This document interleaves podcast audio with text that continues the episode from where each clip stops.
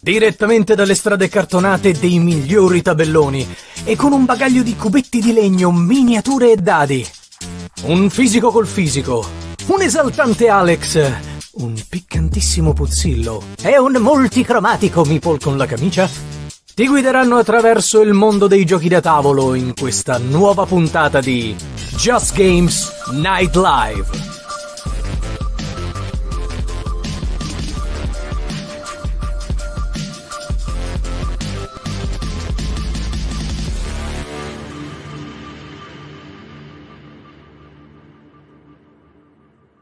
Eccoci qua. Buonasera. Buonasera. Ciao. Buonasera. Buonasera. Salutissimi. Oh, eccoci qua. Come vedete, siamo spuntati proprio dal nulla con un'altra puntata subito dopo, la settimana dopo, ci saremo anche la settimana dopo, credo, non lo so, probabilmente, non, non, non ne- se- potrebbe, potrebbe darsi, eh, potrebbe darsi. Troppa carne al fuoco. Tutto va bene. eh, beh, non è mai troppa la carne al fuoco, attenzione. Cosa mai troppo fuoco sulla carne? Esatto. Troppa- Attenzione. troppo fuoco sulla Attenzione. Esattamente. Oh, quindi buonasera a tutti, bentornati, ecco esatto, bentornati dalla fiera, ci, ci dice LLK. Soprattutto Flavio.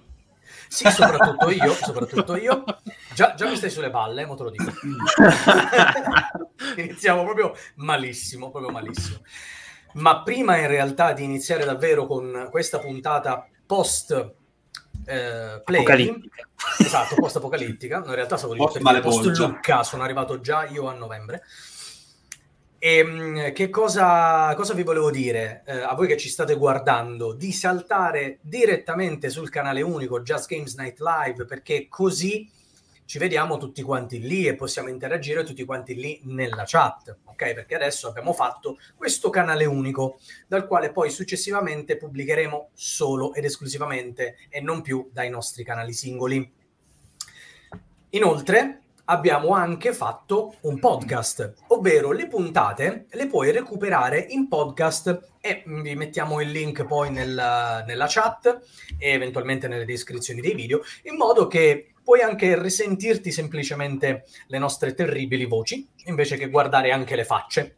Ok? Di cui la mia, come puoi vedere, è terribilmente lucida perché qui fa un caldo di quelli africani. Siamo abituati. Sono, sono praticamente, ecco, sono in Brasil essenzialmente, senza essere in Brasil, solo per il caldo, in sostanza.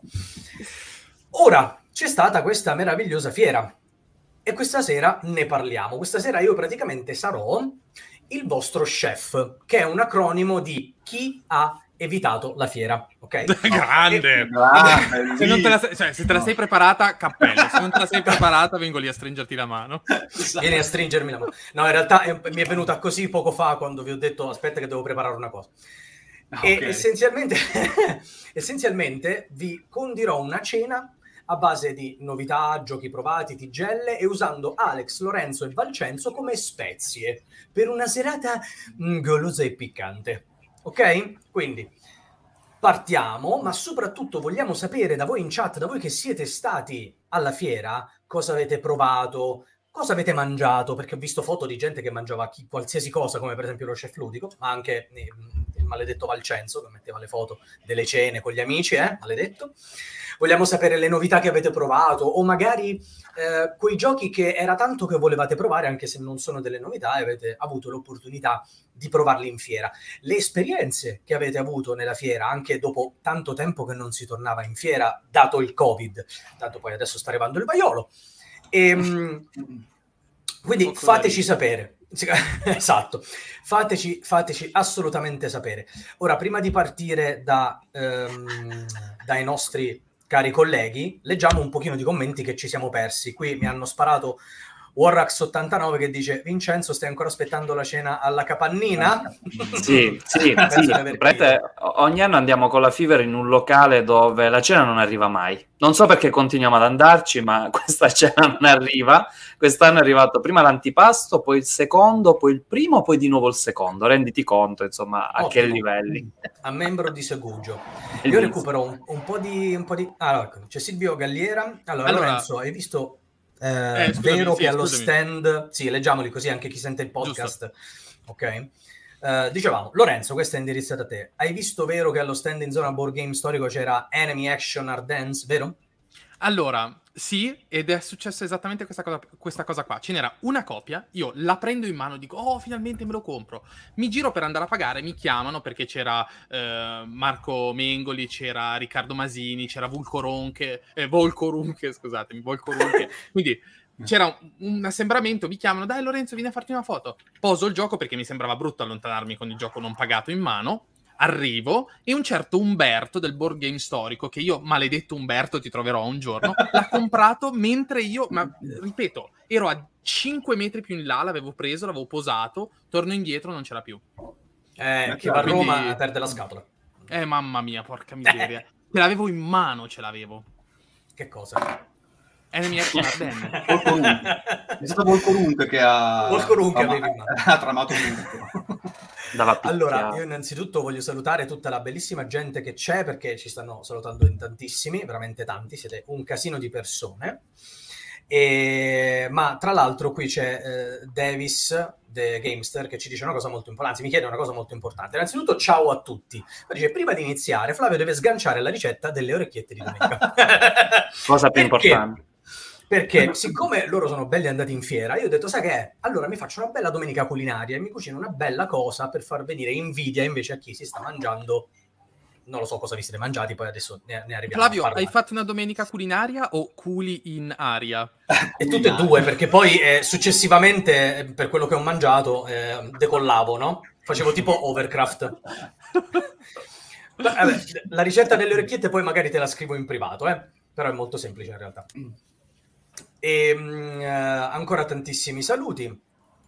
Poi, poi, poi, poi, vediamo così. Vediamo, vediamo, vediamo. Allora, qualche altro commentino interessante qui. Sparano fuori commenti come se non ci fosse un uh, domani. Aspetta, cos'è che dice Fabio? Fabio ci dice: Buonasera ragazzi, Vincenzo e Lorenzo. Gli chiedete a Flavio se è ancora arrabbiato con noi per la foto che le abbiamo inviato dalla fiera. Sì, perché giustamente oltre allo sfregio anche la beffa, no? Perché mi hanno eh sì. inviato eh, le, le, foto per farmi soffrire come un cane. Un cane. Tra l'altro, a proposito di foto, ringrazio il caro Alessandro Pabis che mh, con tutte le foto che ho fatto in fiera, eh, l'unica foto che dove sembro Pamela Anderson con due tette così, ok, non sono una silfide, però l'unica foto che con due tette così sembra la foto con Pabis, ovviamente, pubblicata, nascosta da tutti i social, via, via, via, via. via, via. Ok, bene. Allora io direi di iniziare con un pochino di domande a voi, visto che io praticamente questa sera condurrò semplicemente.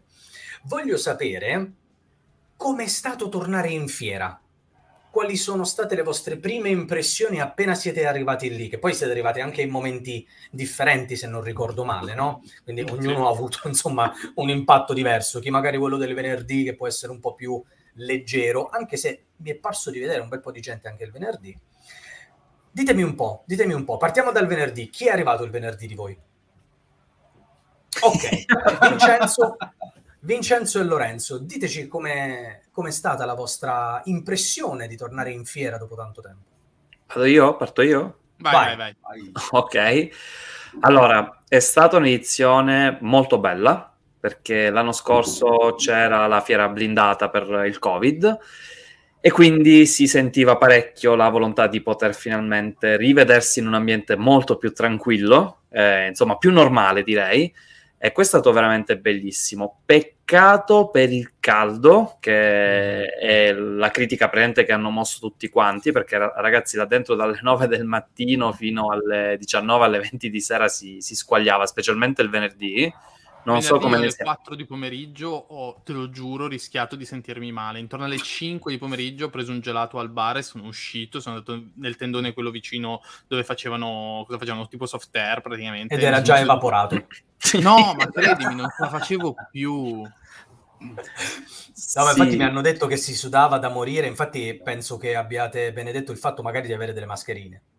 No, più che altro la, la, cosa importante è che abbiamo alzato le azioni delle varie ca- eh, case che fanno deodoranti, abbiamo alzato insomma le, le, quote azionarie perché abbiamo comprato deodoranti a tutti a Modena, quindi abbiamo aiutato tantissimo quelle, quelle case. No, vabbè, comunque, insomma, critica a parte, l'edizione è stata molto bella, ovviamente qualche critica a parte il caldo, esempio anche le offerte. Vabbè, io non vado quasi mai a comprare in fiera, però effettivamente non c'erano offerte per chi interessa Mm. questa cosa. Invece la critica che trovo assolutamente ingiusta è il fatto che abbiano detto che non ci siano state novità. Porca miseria se c'era di roba.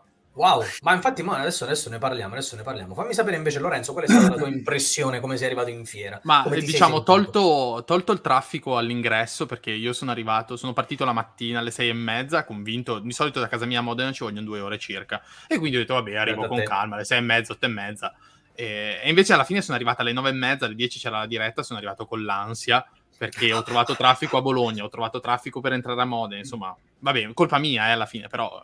eh, Insomma, così è stato. Tolto quello, la fiera l'ho rivista quella di una volta, diciamo. Finalmente tanta gente in giro, tanta gente che giocava, ehm, tante persone che si fermavano per un saluto. ehm, quindi ho rivisto la play di qualche anno fa. Come ha detto Vincenzo, il caldo è stata una roba allucinante e offerte ne ho trovate poche poche. L'unica offerta che ho trovato l'ho presa, e sempre lì al board game storico, però va bene, parliamo dopo. E lì dove c'era il board game storico c'era una specie di piccolo outlet dei titoli, soprattutto GMT, Decision Games e qualcos'altro. Lì qualche offerta c'era davvero, però mh, qualche.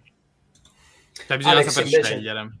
Ottimo. Eh vabbè sì, devi andare proprio a spulciare, Bisogna immagino. scavenggiare un po'. Mm. Alex, dimmi la tua esperienza, come ti sei trovato a Io rientrare sono in fiera?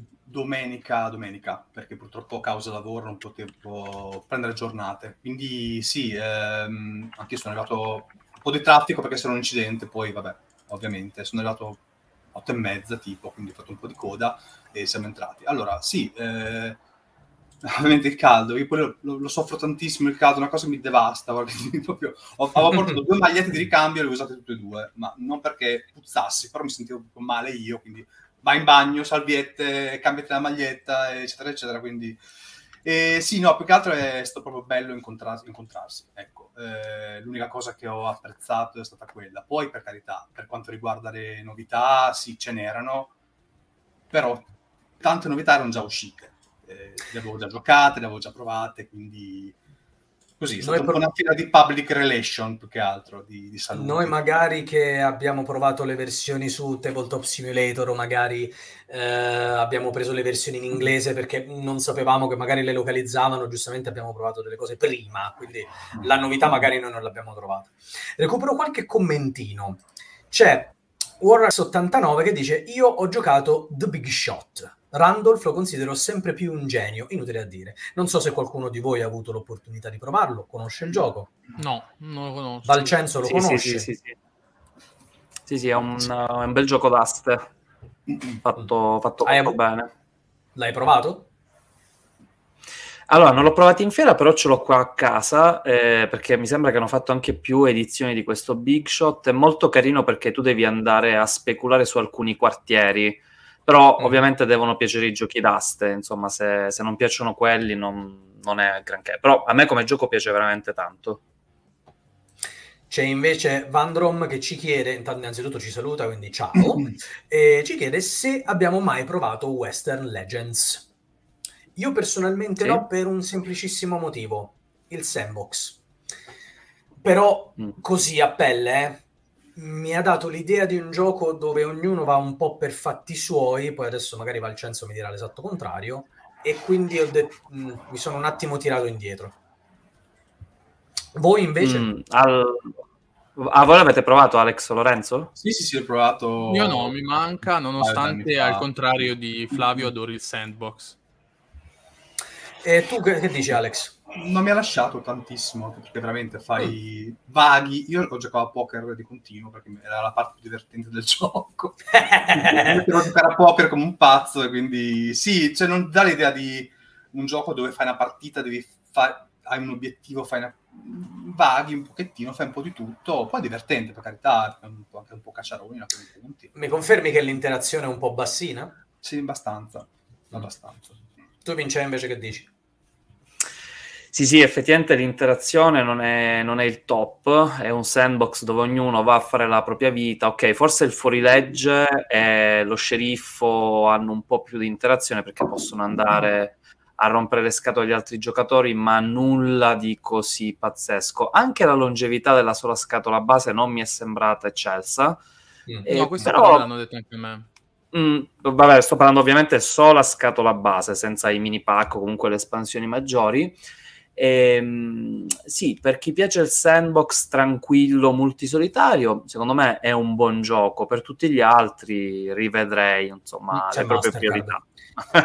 a posto. Esatto. No, Vandrom, se cerchi un bel sandbox stile Western Legend, ma secondo me molto meglio, c'è Xia, che però è a tema spaziale. Trovarlo. Eh, a Eh. trovarlo. Guarda, Tu non, Trovarlo. puoi tirare, tu non puoi tirare però queste cacchio di mine. eh, eh, Eh, eh, lì. Ah, Guarda. sì, sai, sarebbe bellissimo giocare a quel gioco, ma è estinto Ma non c'è. 1900.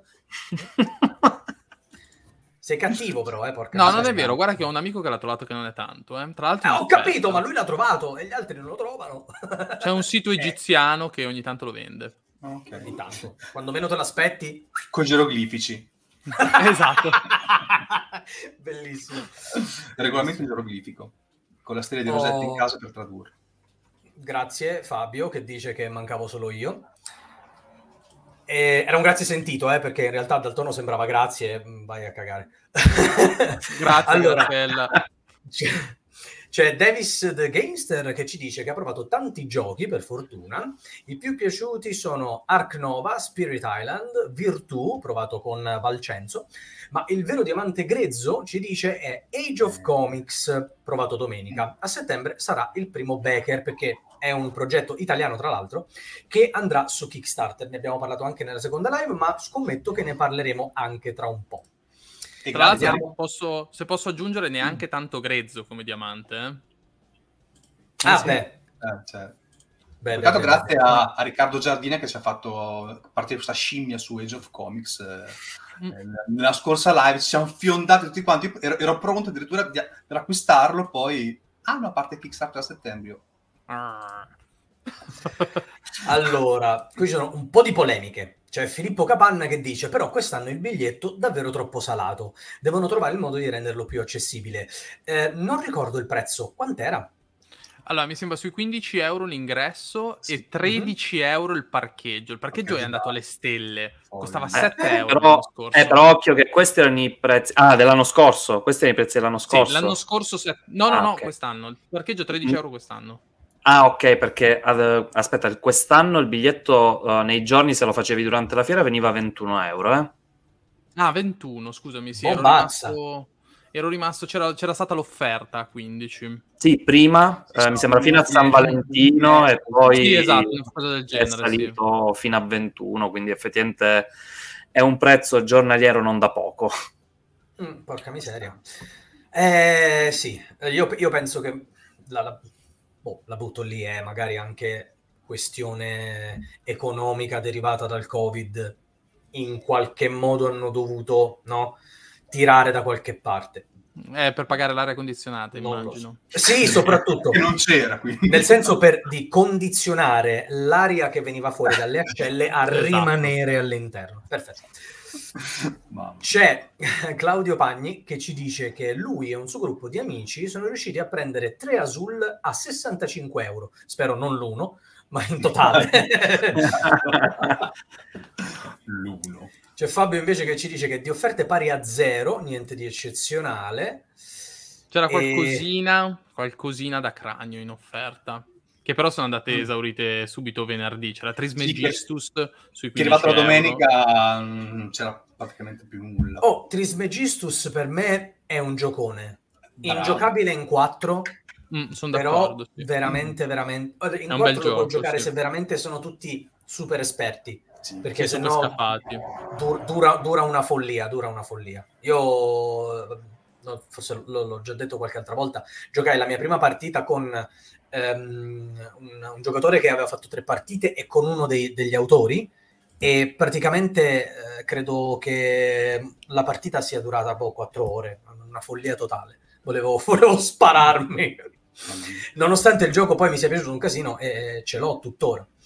Qui c'è Claudio Pagni che ci chiede opinioni su Age of Comics. Allora, vogliamo saltare un attimo la scaletta mentale che mi ero fatto Vai, scritta vai. su Word però ehm, per parlare di Age of Comics perché è un pochino quello di cui si è parlato tantissimo durante questa fiera. Quindi mh, tiriamo, facciamo, dai, vai, Alex. Io non l'ho provato, Guarda, non l'hai provato, io ho no, beccato no. quello che non l'ha provato. No, no, so- sono rimasto sopra come un avvoltoio a guardare una par- un paio di turni di una partita, esatto. Ah! perché ovviamente anche lì i tavoli, se non prenotavi, ciao a tutti. Eh E eh, sì, parliamo dopo magari. Eh, però ho visto un paio di turni e il gioco già è figo. Però lascio la parola a chi ha giocato proprio veramente. Vai, Valce. Ok. Poi sentiamo l'esperienza di Lorenzo. Allora, per quanto, per quanto riguarda Age of Comics, ecco, perfetto, stavo caricando Scusa la un slide. secondo perché abbiamo un grande ospite. Abbiamo il neozelandese Zach, Uh, che Zac. dice che non ti è riuscito a beccare in fiera. Come hai fatto? Ciao, Che era, Vincenzo era un etrino, ero ovunque. No, ma la cosa assurda è che abbiamo scoperto l'un l'altro dopo che eravamo tutte e due in fiera, altrimenti ci saremmo subito beccati. Eh, il che mi è dispiaciuto perché sono riuscito a vedere quasi tutti nei tre giorni di fiera, però in pochissimi mi sono mancati. Insomma, mi è, mi è dispiaciuto particolarmente. Però vabbè, dai, Zac, vediamo per la prossima di recuperare, non ci sono problemi. Age of Comics.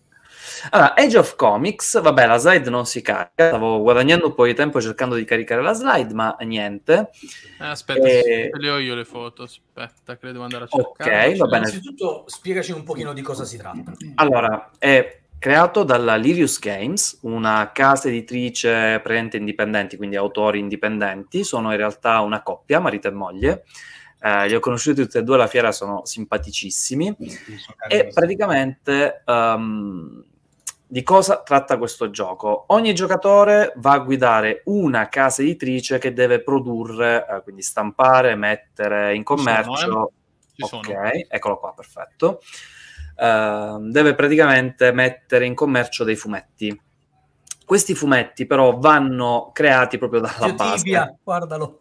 Sì, sì, tra l'altro c'è proprio... mh, Allora, di base è un piazzamento lavoratori, dove ogni giocatore ha un tot di lavoratori, se non ricordo male, 4, 5, una roba del genere, e ehm, bisogna cercare di innanzitutto trovare lo scrittore del eh, target giusto, quindi proprio del genere giusto, poi l'illustratore e anche il fumetto che si vuole andare a pubblicare. Fino a qua voi dite, vabbè, mi stai scrivendo un piazzamento lavoratori piuttosto classico, però poi diventa sempre più interessante quando ehm, iniziano a entrare dei sistemi molto carini e veramente ben ambientati.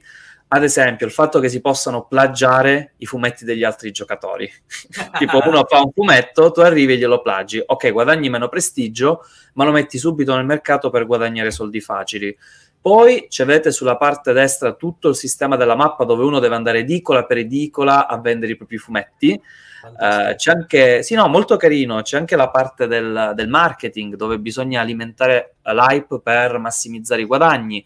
Allora, è un peso medio leggero, quindi secondo me siamo poco sopra architetti, poco Ok, sopra architetti a ok, livello ok. digitale. Insomma, è piuttosto, è piuttosto facile, però comunque ha una sua profondità. Quello che ha stupito me e penso, insomma, un pochettino tutti, è uno, la cura nei dettagli. Questo che vedete è il prototipo, ma è praticamente il gioco finito, cioè mh, mancavano giusto un po' di cosette, però siamo lì, insomma, veramente La grafica bello. è molto carina, voglio dire. La La grafica, grafica è, è, un, eccezionale. è un riferimento ovviamente. Eccezionale. Vai. Il fatto che dicevi no, del, del- del poter plagiare mi fa pensare ovviamente alla eh, guerra, tra virgolette, che c'è sempre stata tra DC e Marvel, no? Esatto. Dove tu Sì. hai Batman da una parte e hai Moon Knight dall'altra. Insomma, Eh, questo hai- qui, guarda, si vede in questa, lig- in questa foto qua. Vedete, nella prima riga ci sono gli originali Sì. E nella, sotto nella riga sono- sottostante ci sono i plagi. Sì. Da Freedom c'è Justice, Eh, certo. da Neptunio c'è Sa- Saturnio, Saturnio. da Feeling c'è Love Notes e i Ranger Fantastico. Bandits. Bandits. Sì, infatti No, delle la- l'autore ci ha proprio spiegato che lui ha voluto ricreare questa golden age dei fumetti, quindi gli anni, se non ricordo male, 50, 60, adesso non ricordo bene quali 60. anni erano, 60 sì, 50, eh, dove prende le varie case editrici più grosse americane, prende, vedevano un'idea buona e se la scopiazzavano tra di loro. Ehm, quindi curatissimo, eh, molto ambientato, rarissimo che un German abbia delle meccaniche così tematizzate, le ho trovate tutte ben inserite e contestualizzate e poi comunque per essere un peso medio leggero ha una buona profondità. Sì. Ehm, insomma, l'ho trovato veramente fatto bene in tutte le sue parti. Dura pure poco perché alla fine sono 5 round e ogni round se ne va via, penso, in 20 minuti. Se poi i giocatori sono veloci, forse anche meno perché piazzi il lavoratore e fai l'azione, quindi molto, molto veloce. E tu, Lorenzo, che ne, che ne pensi? Guarda, a me è piaciuto, ma veramente, veramente tanto. Tra l'altro, una cosa che non ha detto Vincenzo, che invece a me è piaciuta tanto, se vedete in questa foto in basso a destra ci sono i biglietti. Ripeto, questo è un prototipo, ma voi guardate la cura in questi biglietti che ci sono qua. Mm-mm. Sono i biglietti praticamente per muoversi all'interno della città. Mi è piaciuto tutto anche perché è abbastanza, diciamo, cattivo in questo senso, perché uno può prendere un ordine grosso di... perché questi token che vedete qui sul lato destro della plancia sono i vari token ordini dove voi potete andare, tra virgolette, a vendere i vostri fumetti e quindi poi Mhm. andare a prendere più fan. E questi token ordini tu praticamente li puoi prendere anche se non hai il fumetto adatto. Quindi tu puoi prendere un token che, da- che ti richiede 6 come valore del fumetto. Il valore del fumetto lo leggete come somma di scrittore e artista, va da un minimo di Sì. 2 a un massimo di 6. Quindi tu puoi prendere un token da 6 senza avere il fumetto giusto e poi non soddisfarlo. Se non lo soddisfi, a fine partita sono punti negativo. Quindi c'è anche Mm. questa meccanica che va molto a bilanciare magari chi vuole fare lo sbruffone all'inizio del gioco, magari andando a cercare di fregare gli altri in questo senso, se- mh, andandosi a prendere gli ordini migliori, ma poi andando a bilanciare, diciamo, la cosa a fine partita perché ti dà dei punti in negativo, ecco. A me è piaciuto, ma veramente, veramente un sacco. È un gioco di una buona profondità e che porti a casa in un'ora. Cioè, questo la- no, io ho fatto una partita completa, questo qua. L'ho giocato in un'ora. Ah, quindi sei uno di quelli che non si alza dal tavolo e rimane lì, eh? Sì, sì, no, E eh, non fa cazzo. giocare gli altri. Allora, a mia discolpa stava chiudendo la fiera e mi sono infilato per il rotto della cuffia. Io non avevo prenotato e si erano alzati tutti in quel momento e mi fa... eh, Ho, vis- ho trovato l'autore, Giacomo, se non sbaglio, Giacomo, che mi sì, fa... Vuoi, vuoi provarlo? E io ho detto, madonna! e quindi niente, mi sono seduto, mi ha fatto la spiega e boh, l'abbiamo portata a casa subito. Secondo me, secondo me è andata un po' diversamente, del tipo che tu ti sei avvicinato così, guarda chi sono, e lui ti ha fatto, ma puoi provarlo? No, perché vorrei Minacciando andare a casa. cattiva. Ma tu sai chi sono No, io, bene, eh? bene. Sai chi sono io. Ho fatto valere la mia Lo sai chi massa. sono io? Bene, bene, bene, mi fa piacere, voglio, sono voglio, ancora più curioso e quindi non vedo l'ora che parta questo Kickstarter o magari di provarlo se è online, se mettono magari qualche... Dovrebbe DPS. esserci online. Sì, sì. è confermato che già si trova su Tabletop Simulator, eh? già lo si può Perfetto. provare in digitale. Allora lo si può provare. Allora, qui abbiamo R. Baglio che ha provato un Microcity e l'ha comprato. Un cinghialotto in una scatola microscopica, dice. Poi voleva provare Bitoku, ma non ce l'ha fatta. Voi avete provato Microcity?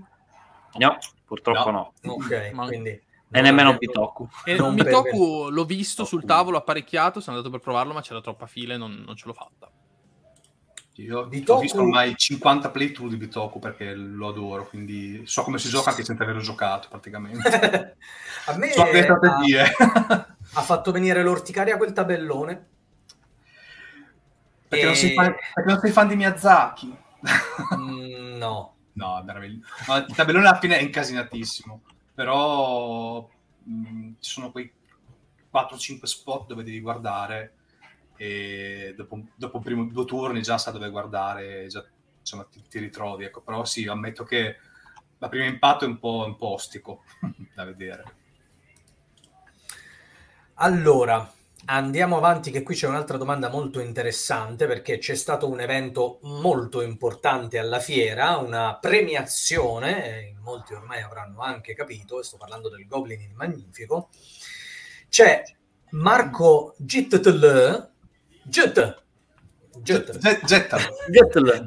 Che ci dice, ciao ragazzi, ciao Marco, Ciao. ma del Goblin No. il Magnifico che cosa dite? Il Goblin il Magnifico lo ha vinto Imperial Steam e ero quasi convinto, eh. ero tra quello e Messina secondo me. Qualcuno di voi l'ha provato? Io- No. No- non a Modena, ma sì. Ok, quindi l'ho, tu l'hai provato, casa, Alex. sì, Alex, perfetto. Allora ci puoi raccontare un pochino Allora, eh, cos'è Imperial Steam e perché secondo te è stato scelto dal Magnifico? ah, perché sto scelto non lo so, però non so, va bene, nel senso... Quali sono secondo te i è, una- forza è un gioco, gioco? è un gioco che è un misto tra, a mio parere, eh, a mio parere non, non è una verità assoluta, tra eh, Brass e Age of Steam. Mm, ok.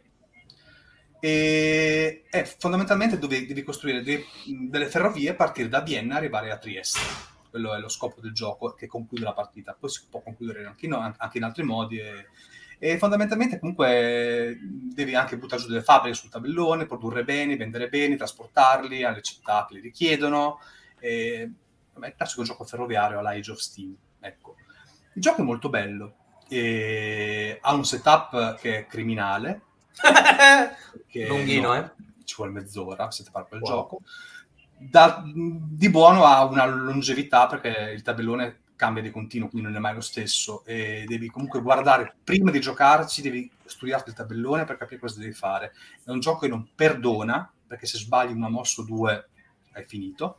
Mhm. E è molto bello, noi piace. Noi abbiamo trovato giocandoci però una criticità che mh, avrei piacere comunque di capire se capita un po' a tutti quanti o in questo caso no, perché magari nessuno l'ha provato, però le prime due mosse, i primi due turni di gioco sono quasi, anzi, obbligatori.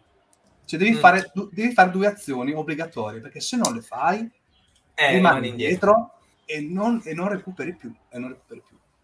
Io infatti avevo sentito di questa cosa e questa cosa un po' mi ha fatto girare i garabadorri. Perché voglio dire, se io devo fare necessariamente quelle due azioni all'inizio della partita, ma dammi quella roba dall'inizio della partita e basta, voglio dire, che Eh. diavolo... Cioè, e allora mi sorge poi un'altra domanda. Se io non faccio, adesso non so quante partite hai fatto, però se io non faccio quell'azione, ho modo comunque di riuscire a vincere la partita. Allora, no- io ho provato, io più o meno sulle 7-8 partite in vari player count per ora. Infatti non mi sbilancio troppo perché sono poche partite, quindi... Mhm. Però chiunque ha usato partire in modo diverso eh, non ha vinto, vabbè, Mhm. e, e ha arrancato per, eh, è arrancato per 5-6 turni. Mm. ha fatto fatica a, a recuperare gli altri, comunque gli mancavano dei lavoratori, eh, gli mancavano alcune cose e non lo so, eh, forse guarda, è anche un po' l'inesperienza, perché è un gioco comunque ha tanta, tanto, ha tantissime cose, devi Mhm. guardare tan- tantissime, anche le fabbriche una volta che si esauriscono sono esaurite, non, Mhm. non ci fai più niente. Quindi devi veramente centellinare ogni cosa e ogni azione ha, ha il suo peso. È un bellissimo gioco, magari è un gioco di peso per il Magnifico va bene, però non è un gioco per tutti, secondo me. Mentre, Ah, beh, Mess- mentre certo. Messina, s- secondo me, è un gioco per tutti. Allora, se il Magnifico viene dato a un gioco di peso, va bene. Se deve essere dato a un gioco accessibile un po' a tutti, era meglio se vinceva Messina. Eh, alla fine il Magnifico non è un- uno spiel de jar, no? Che alla fine vai a, a- a Esatto, fare quel gioco esatto. che è un po' accessibile a tutti che hanno comunque una certa esperienza. Qui si va a premiare il gioco che è migliore sotto altri aspetti, ecco, non proprio la fruibilità per tutti, credo, a questo punto. Cioè, a questo Eh. punto avrei, premiato ehm, Oath perché almeno è un gioco molto particolare. Sì, Secondo, secondo la sua particolarità, quello lì non è per tutti, è inaccessibile a- all'80% dei giocatori, diciamo, però ma qualcuno sa la classifica del Magnifico o si sa ancora solo il primo posto? prova a vedere. Ok. E intanto che tu provi a vedere, io recupero un po' di, di commentini.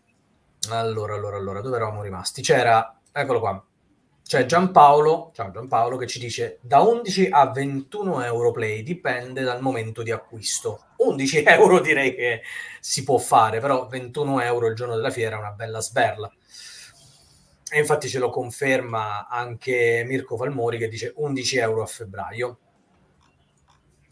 Eh, Giampaolo rincara con parcheggio a 7 euro, il P2 con prenotazione 10 euro senza prenotazione, 13 euro il P1, Era un'asta praticamente, essenzialmente. E c'è il nostro amico Zach, il neozelandese, che dice io ho parcheggiato dal centro commerciale vicino, gratis, e lui ha vinto su tutti. Assolutamente vinto su tutti. Ecco, poi giustamente c'è anche Mirko che rincara anche lui, parcheggio sull'erba vicino alla rotonda, l'ingresso zero. Sì. Quindi insomma c'erano eventualmente le alternative. Le alternative. E Silvio anche lui ci dice che mh, ha preso Trismegistus a 15 euro. Eh, E sì, poi, uh, uh. era un'offerta. è spuntato il nostro caro amico Ludo e Crudo Oh, che dice Ciao. 5 arrosticini a 6 euro? 10 euro? Un po' deluso dalle offerte. Sì, direi che 5 arrosticini a 6 euro... eh, dipende, perché quelli erano quelli piccolini e quindi non va bene. Quelli di solito stanno Esatto. tra i 70 e gli 80 centesimi. Quelli grandi fatti a mano stanno anche a un euro. Quindi dipende da dove li vai a mangiare. Poi bisogna vedere che pecora era. eh, Non, non- non ti fidare, non ti fidare, diffida delle imitazioni. Vediamo. Ecco, c'è Cyberduca76 che dice: Io non sono venuto in fiera per solidarietà con Flavio. Grazie, gentilissimo. gentilissimo. giusto così. C'è Simone Tega che ci dice: Ma come si fa a provare un gioco a Modena Play? Vince, come si fa? Eh. Ti siedi e giochi. no, allora dipende dal gioco perché la maggior parte degli editori eh, richiedevano la prenotazione, che però si faceva tutte le mattine, arrivando lì abbastanza presto, insomma, all'orario di apertura. E poi uno si sedeva e giocava, insomma, nello slot richiesto alla prenotazione. Invece, se non sbaglio, tutta la zona Goblin, quindi col Magnifico, area prestito, insomma, tutte le zone, non erano con prenotazione e fra l'altro occupavano buona parte di Mm. un padiglione. Quindi, ok, vabbè, ovviamente ognuno fa quello che vuole, nel senso gli editori hanno deciso quest'anno di eh, puntare alla prenotazione vista l'enorme richiesta che c'è di provare determinati titoli. So ad esempio che Imperial Steam e Messina eh, dalla Tesla erano quasi impossibili da provare perché tutti volevano insomma giocare eh, i titoli più richiesti e secondo me lì un sistema di prenotazione ci sta. Ehm, quindi bisogna avere o pazienza di prenotarsi subito oppure andare alla sezione Magnifico perché comunque lì c'erano entrambi i titoli, insomma quelli comunque più di punta. E, bisogna avere pure un po' di fortuna perché quest'anno il venerdì era come se fosse domenica. Cioè c'era più gente venerdì che non sabato e domenica. C'era pieno. Venerdì, C'era- venerdì sì, c'era un sacco di prima gente. volta, prima volta che si vede una roba del genere. E secondo me tutti hanno avuto la stessa pensata dicendo oh, che bello vado venerdì così c'è poca gente provo il gioco e Per papà, fortuna quest'anno non sono passato di venerdì, per fortuna. Vi faccio una domanda. Mhm. Prenotazione sì, prenotazione no. Alex, No. Vincenzo, sì Lorenzo. Sì, ma non totale. In che senso? Prenoto ma Eh. non vengo. No, no, no, nel senso che ci dovrebbero Mo- essere mo- dei tavoli, ci dovrebbero essere dei tavoli che sono liberi, nel senso Mhm. aspetti e ti siedi, e fai conto 50-50, metà Ok. invece dove puoi prenotare. Ok, ho capito. Assolutamente senso. E vi faccio un'altra domanda. Partita intera o solo qualche turno? Alex, Qualche turno. Lorenzo, Qualche turno, assolutamente. Valcenzo. Due partite di fila allo stesso gioco no sto, scher- sto scherzando no no io non eh, no cioè concordo con voi giusto qualche turno perché insomma ci sono altri luoghi poi per poter approfondire il gioco quindi fare qualche turno apprendere le regole principali e via passare ad altro Allora, c'è una domanda che è rivolta a voi che lo avete provato. Ehm, come scala secondo voi Age of Comics? Se ovviamente avete potuto averne un'idea. Allora vai vai vai, vai Lorenzo vai tu. Ma eh, dunque ne ho parlato un pochino in maniera um, limitata con Giacomo perché gli ho dato un paio di dritte su quelle che secondo me potevano essere due, pun- due tre punti critici che avevo notato nel gioco e lui mi ha detto proprio che ci stanno lavorando soprattutto per rendere il gioco anche eh, competitivo in eh, due giocatori o comunque un numero ristretto di giocatori.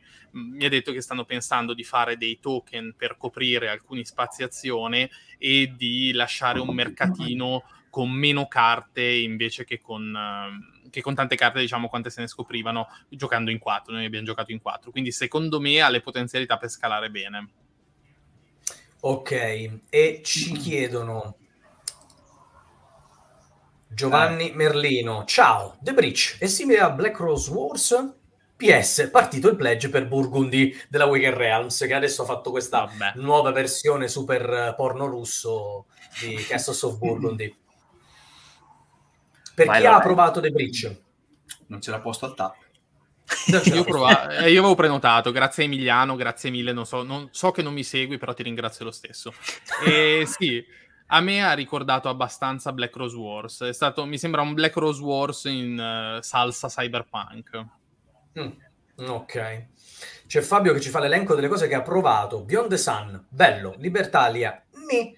Il regno di Valiria, Valeria forse mi pare che era, Valeria, comprato subito Valeria. addirittura. Valeria, Valeria.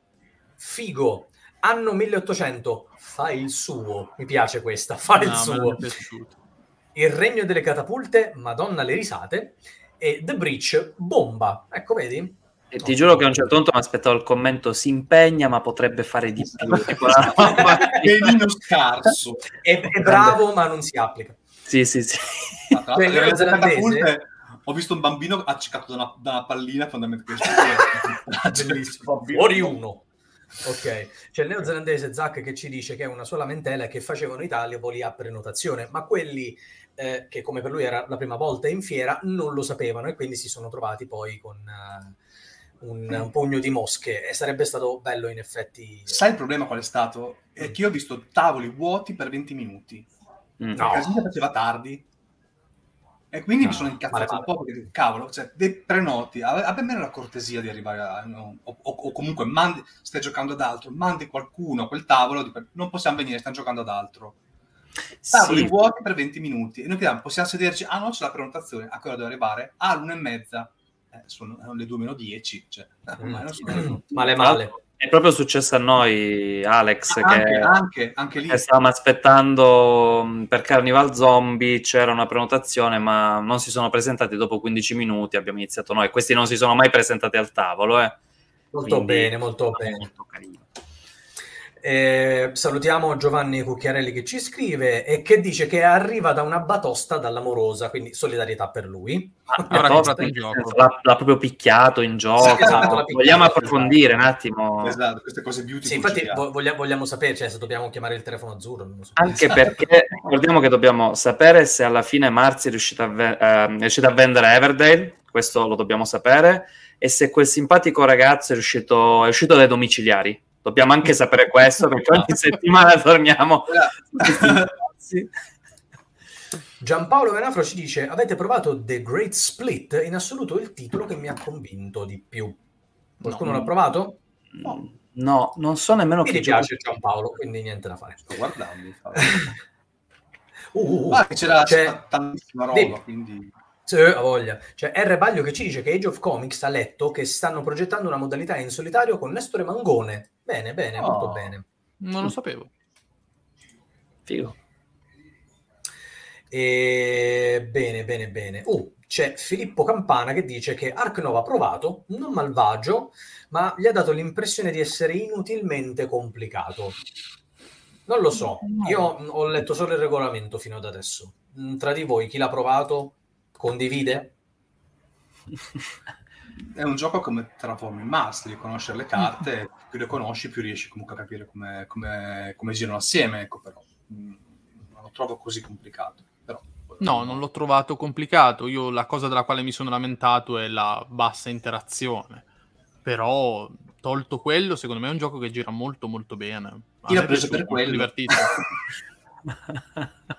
Oh, eh, No, vabbè, il fatto è che io inizialmente pure per Ark Nova pensavo fosse inutilmente lungo. La prima partita con la lettura del regolamento in due siamo arrivati sulle tre ore. Eh, sì, è stata parecchio devastante, però poi rigiocandolo mi sono reso conto che è un titolo dove l'esperienza non solo accorcia i tempi di gioco, ma ti fa godere di più della partita. Non lo giudicate alla prima, perché è vero che dura un po' di più e che ha una pessima scalabilità, ma dietro comunque si nasconde un bel gioco, specialmente per quanto riguarda l'ottimizzazione e la corsa. Eh, vi suggerisco di fare qualche partita in più. Eh sì, io vi suggerisco di non giudicare mai un gioco alla prima partita. No, Sempre, questo- ci, me- sono quei, ci sono quei casi in cui provi un gioco e proprio... eh, Ne ha fatto. ci sta, eh, ci sta. C'è una domanda per Alex. Chi è? C'è Giovanni Cucchiarelli che dice anche Fuched Magnate ha un'apertura consigliata, in realtà ne ha più di una, per non rimanere indietro, però poi ti si apre un mondo dopo i primi due o tre round. Imperial Steam ha lo stesso feeling? Eh, allora, in- impe- in- ok, eh, sì, Domanda più meno- no, guarda, no, eh, più o meno sono simili, nel senso comunque entrambi i giochi, tu devi, per entrambi i titoli, tu devi comunque progettarti la partita, perché tu non puoi andare a, ok, faccio questo, poi vediamo, no. Tu devi dire, ok, eh, parto da mh, Vienna, voglio andare eh, là, hanno dei nomi paesi stranissimi, non pronuncerò neanche, passando da quella città per vendere le merci lì e arrivare a Trieste. Il mio scopo è quello. Se vai fuori da quello, se perdi un'azione o due facendo altre cose, oh, eh, sì, eh, fai veramente fatica. E quindi, eh, sì, apertura obbligatoria, più o meno come Fucile Magnate, però come Fucile Magnate devi capire cosa vuoi fare devi essere sicuro di quello che vuoi fare. Se hai un po' di incertezze è un macello. Sì. Mm-hmm. Poi lì c'è molta interazione diretta anche perché mh, mm, se qualcuno ti va a bloccare una, una, una tratta, ti rompe un po' le scatole. E, però non è un gioco che dici, ok, vado, lo faccio apposta, perché se tu fai apposta una cosa, ma ti, per te non è conveniente, è un macello. Quindi è sì, più o meno cena è un altro tipo di gioco, insomma, però mm. più o meno siamo lì, eh, devi stare molto concentrato sulla partita. Allora, prima di continuare con i commenti, perché comunque si stanno tutti quanti sbizzarrendo con tantissimi commenti e vorrei cercare un po' di coprirli tutti o quasi, perché comunque sono veramente un sacco, adesso vi faccio qualche domanda.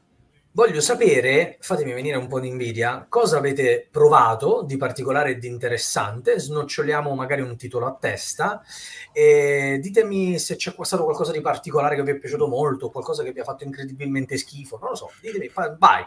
La prima Sono... cosa, Posso rispondere a Nelson Tangela che ha un commento mi ha detto dire che Arnome è come Terraforming Mars è come dire che la, la M mm. è come il cioccolato allora, non è come Terraforming Mars, ho detto il feeling è a Terraforming Mars, nel senso comunque hai un mazzo di carte gigantesco, queste carte interagiscono tra di loro, hanno dei simboli, hanno delle... insomma, come le carte di Terraforming Mars devi farle lavorare assieme, ma non è detto che è come Terraforming Mars, mi dà quell'idea lì perché ha le carte come Terraforming Mars, tutto qua.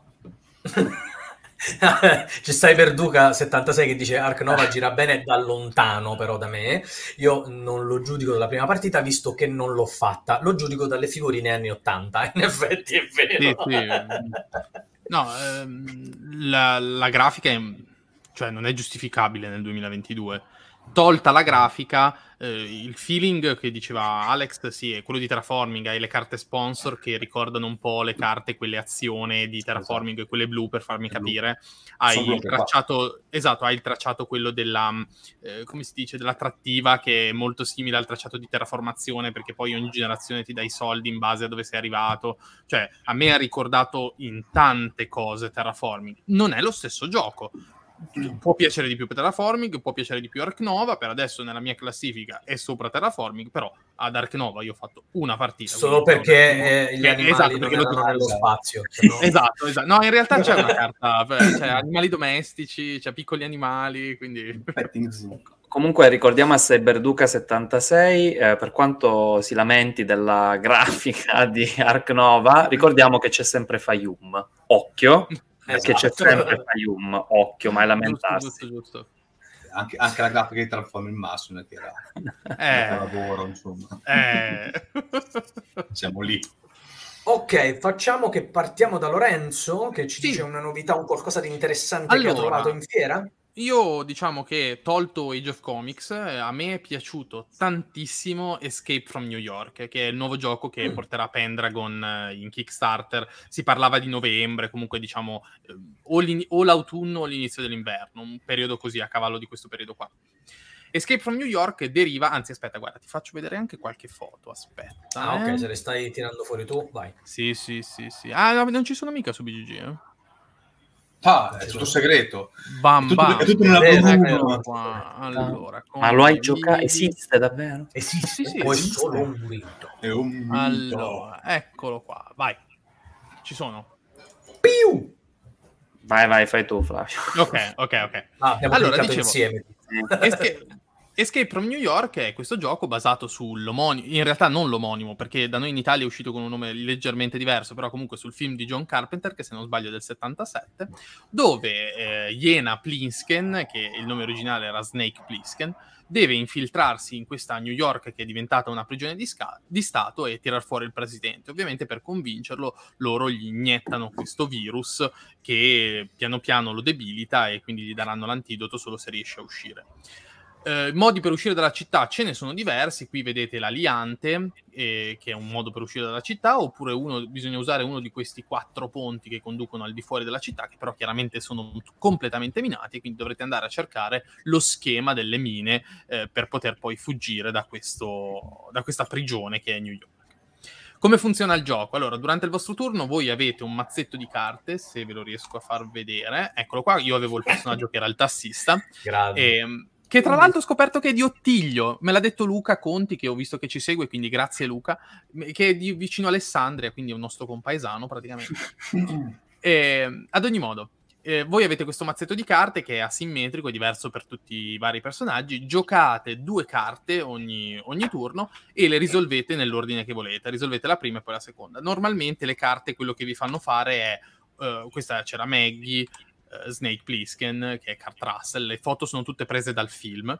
E, ehm, dicevo, normalmente quello che fate è... Uh, scop- muovervi in un'area esplorata. Voi all'inizio partite da questa parte centrale qui che è la libreria e vi muovete in una di queste aree già, già rivelate e ne rivelate una adiacente. Quindi andate a pescare una carta e la mettete in questa zona qua, cioè insomma in una che vi piace di quelle scure.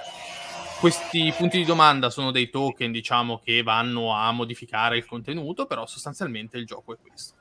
Qual è lo scopo del gioco? Lo scopo del gioco è andare a prendere, a rivelare queste carte rosse dove al di sotto potrete trovare o il presidente, che è diciamo l'obiettivo principale, o le valigie che contengono o il bracciale del presidente, diciamo che è quello che gli serve per giustificare il fatto che voi non abbiate preso il presidente, ma eh, dato che il presidente non ha più questo bracciale significa che è morto, vabbè, adesso senza entrare nei dettagli, comunque ehm, dovete trovare va- le varie parti e poi quello che mi ha colpito, che mi ha lasciato particolarmente sorpreso, piacevolmente, è stato, sono state le condizioni di vittoria, perché si può perdere tutti, si può vincere in solitario, uno solo che frega tutti e vince, si può vincere come eh, tutti insieme, come squadra, oppure un sottogruppo di, di tutti i giocatori. Oppure eh, se si gioca con l'Overlord si perde tutti insieme, tranne l'Overlord, chiaramente.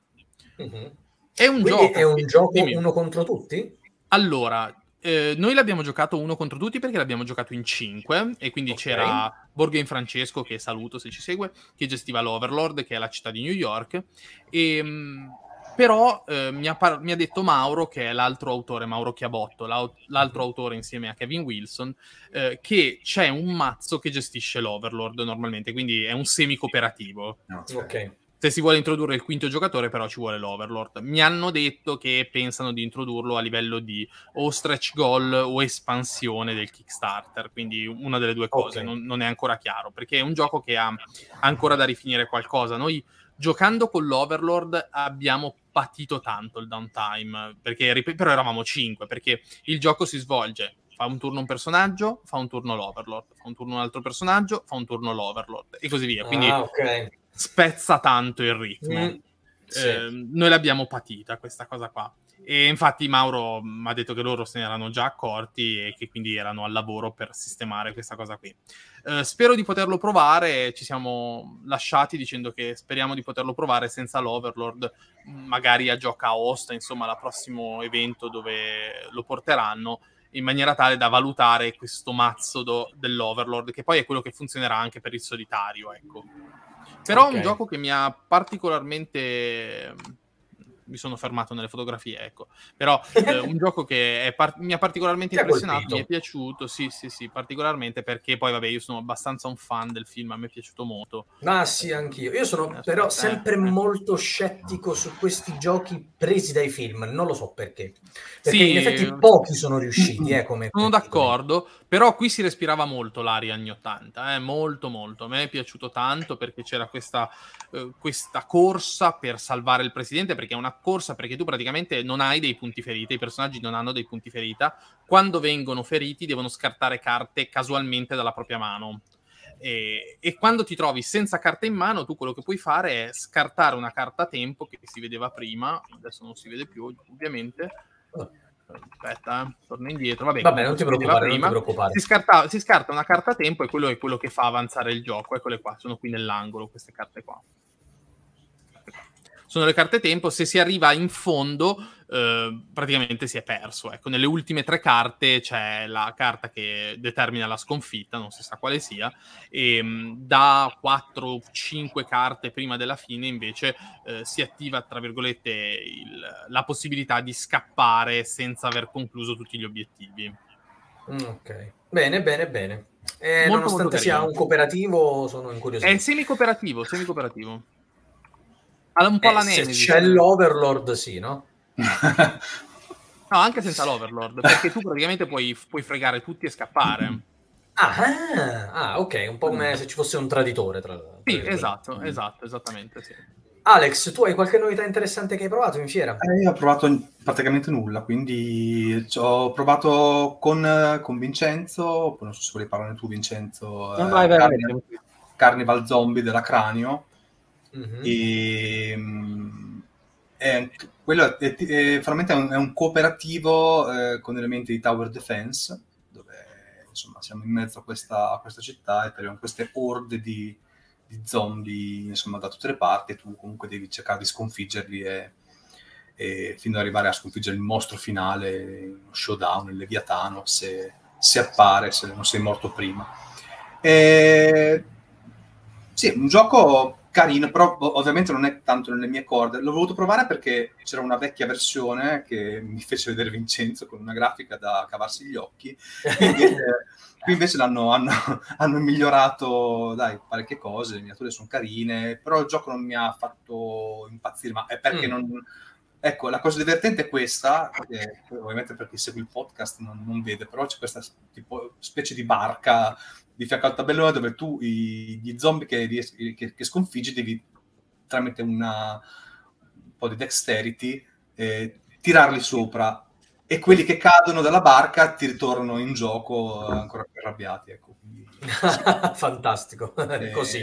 Me- meccaniche messe a caso. Esatto, esatto. C'è, c'è molta interazione tra personaggi, carte armi, insomma, è un gioco che comunque si fa giocare tranquillamente. Poi non è tanto il mio genere, però mi sono seduto che perché uno ero stanco, due era l'unico tavolo che ho trovato libero, ho detto vabbè, dai, sentiamoci, giochiamo Carnival Zombie. E... La disperazione proprio. No, cioè, non facevo più. Io sono, alle 5 sono scappato, ragazzi, io a follia.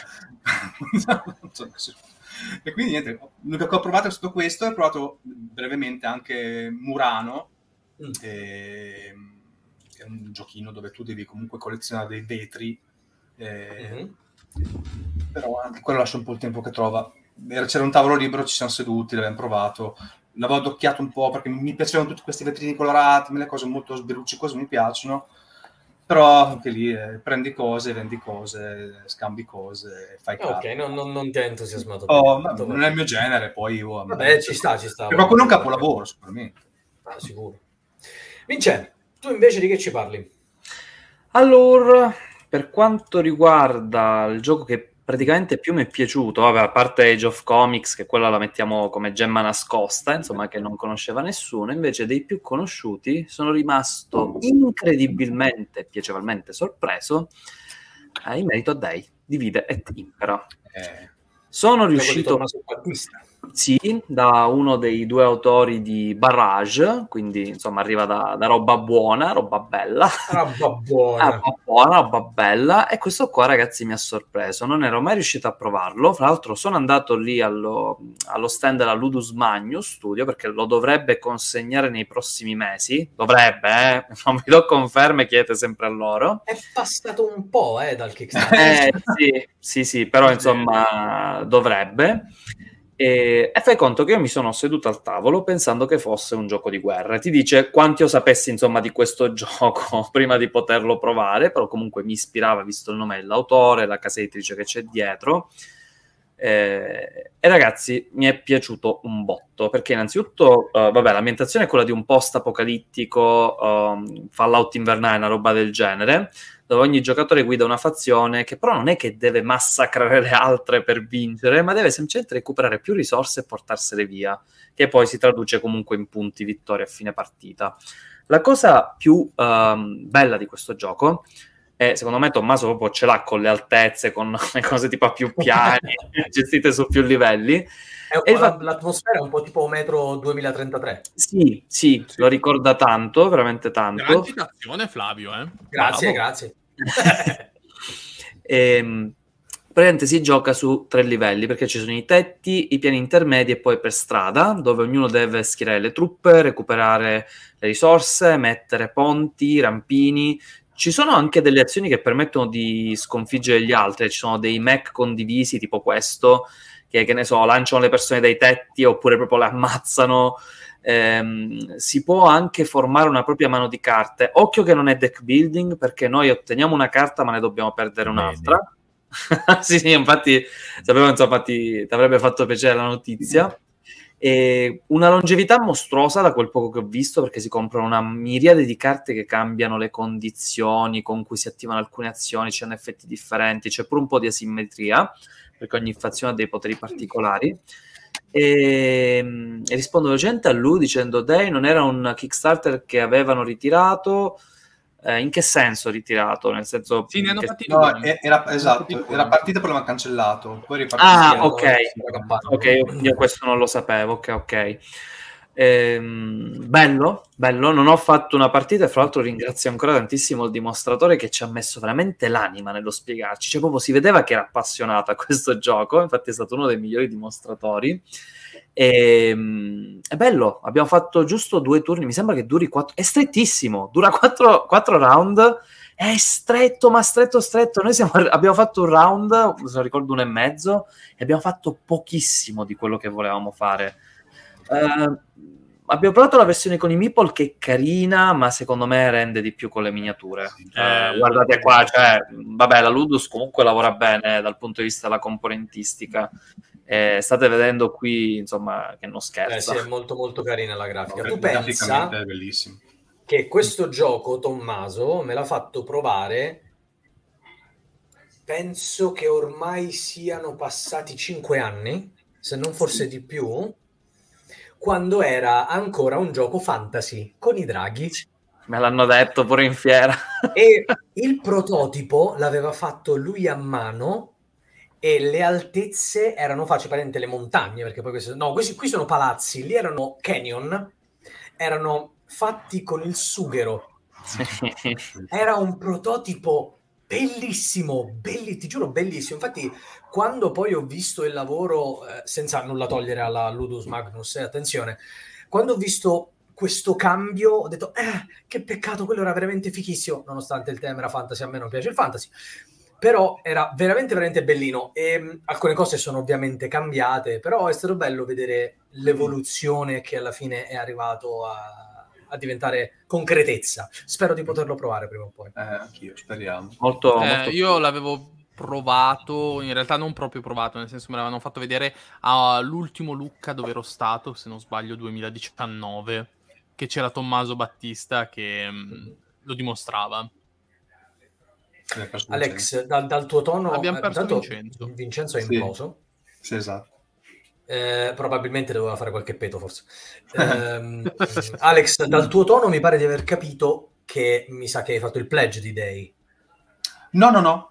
No? no. Ah, ok, perché lo, lo, dicevi sconsolato, sì, prima o poi anche io lo fare. Eh, sì, però, ho fatto il pledge e non ancora... No, non l'ho fatto perché non capivo che tipo di gioco era. Mm, all'epoca poi non ne sono anche interessato più di tanto, quindi per fortuna questo è stato il mio stesso problema, lo sai, eh. perché ovviamente provata la versione vecchia non sapevo quanti cambiamenti erano stati fatti, i video che ho trovato durante la campagna non mi hanno tanto chiarito il, il tutto. Ecco, Vincenzo è tornato vivo. Yeah, C'è un gattino! C'è stato un piccolo intruso. Chi è? Chi è? Chi è? scritto, ho detto eh, che sì, Filadelfia, Filadelfia. Ciao Filadelfia. No, eh, cacchio di nome. Non venire qua e poter... Vabbè, niente. Ok, vai, vai. ok, eh, comunque sì, mi, mi ha ispirato davvero un botto lei, eh? veramente bello. Non vedo l'ora di provarlo e sicuramente approfondirò in futuro. Allora, siccome nella scorsa puntata mi hanno fatto notare con un commento scritto in differita che non abbiamo parlato di La Serda, ne parliamo questa sera. Perché c'è Cyberduca76. Ma abbiamo chiede... retto un'ora, eh? Abbiamo retto un'ora. Scusate se faccio una domanda avulsa all'argomento. Un laserda da giocare in solitario esiste? Sconsigliabile? Dove devo andare a quel paese? No, dove devo No. Oh, non devi assolutamente andare a quel paese. Allora, laserda in solitario. Io oh, cosa ho provato in solitario? Eh... Ah, un allora, Mars on, on Mars no. On Mars eh. no, perché il solitario base è veramente terribile Sì, sono d'accordo. Non so l'espansione, quella cooperativa, se effettivamente, però potrebbe essere lì È giustamente. in arrivo, perché- ve lo saprò dire. Esatto. Ce lo sapranno dire. Io ho provato quella di Escape Plan e funziona bene, ma è cattivissima, veramente Mm. cattivissima la, la versione in solitario di Escape Plan. Le altre non saprei. Le altre proprio non saprei. Non so Dunque, voi mi hanno magari- detto che gira molto bene in solitario Kanban. Mm, Non l'ho ancora provato, però mi hanno detto che gira benone. ok. Eh, infatti. Sì, sì, come dice Marzia, dice Kanban e V, dicono abbia un bel solitario. Sì, eh, l'ho sentita molto, cioè quando si parla di solitari di Lacerda si, si, si parla di Kanban di solito. Eh, non l'ho ancora provato, mi deve arrivare Kanban. Tra l'altro Marzia ci dice anche, si fa una bella risata e ci dice anche che altri due Lacerda in arrivo, quindi Everdell resta. Resta, Quali sono questi due Lacerda in arrivo? Vogliamo sapere? Assolutamente. Bravi i miei Potrebbe- adepti. Potrebbe anche vendere Everdell per prendere un altro Lacerda. Ecco, ad esempio. Oddio, ci prende un quarto di Lacerda forse. Eh, forse... C'è Francesco Iervolino che dice rispetto alle altre play avete acquistato di più o di meno Ah, e bella, perché? domanda, bella domanda questa. Eh, vai Alex, inizia tu. Vado io? Io non ho acquistato Eh. niente. Hai visto? eh? Veloce veloce. perché? No, in Faceva realtà- tutto schifo. allora, no, no, no, perché i giochi che mi interessavano li avevo già tutti quanti. Ok. E, tipo Imperial Steam, eh, Messina, Ecco, infatti, potendoli Nova. acquistare perché non li avevi magari acquistati precedentemente, cosa avresti preso? Beh, Ark Nova sicuramente, eh, Messina sicuramente, Imperial Steam non c'era da vendere, non era in vendita, quindi è inutile. Carnegie, ma ce l'ho già, è già arrivato. e mm, One, One Small Step, è un gioco che io ho già da un anno e mezzo, perché uscì Kickstarter un anno e mezzo fa, poi questa è la versione italiana, ma ce l'ho in, in lingua. Fatta dalla Fever Games. Esatto, della Fever Games. E poi, vabbè, ovviamente avrei voluto provare le novità. Insomma, a Nunaki non l'ho provato perché ho fatto Vabbè, 50 partite in playtest. abbiamo fatto un delirio di partite. Sappiamo come gira. E quindi niente, vabbè, ero curioso su The Breach appunto e Day, ma... Però per Niente adesso da sì, avrei preso um, sì, Ark Nova, eh, Messina e, e Carnegie. Ok, invece tu Lorenzo acquisti? Allora, io ho una... Due, ho due acquisti e una menzione onorevole. Allora, Ark. Nova lo volevo prendere, alla fine non l'ho preso perché se no dormivo sul divano. Dormivi su Ark Nova, probabilmente. esatto, È come nell'Ark strano. Nova. no, allora, ho una menzione onorevole di Sebastiano Federico, me lo sono preparato il nome, che mi ha fermato e mi ha regalato questo party game, del quale non so nulla. È un Monkey gioco da tre Mind. giocatori in su, Monkey Mind. Faccio vedere anche dietro la scatola. E sinceramente non ne so niente, però mh, me l'ha regalato, quindi vi saprò dire. Quindi grazie Sebastiano, ti saprò dire cosa ne penso. Poi ho approfittato delle offerte di Cranio per finire quello che mi mancava di Barrage, quindi ho preso tutti i personaggi aggiuntivi Che e bello. l'espansione Bravo. Late Water. Bravo, bravo. Bella, perché manca, ancora, vedete che è ancora in celofanata. E poi siete pronti per la bomba. Vai! Eh. Voglio un Aspetta rullo che di tamburi. schermo intero. Eh, posso fare un rullo diverso che viene dal basso.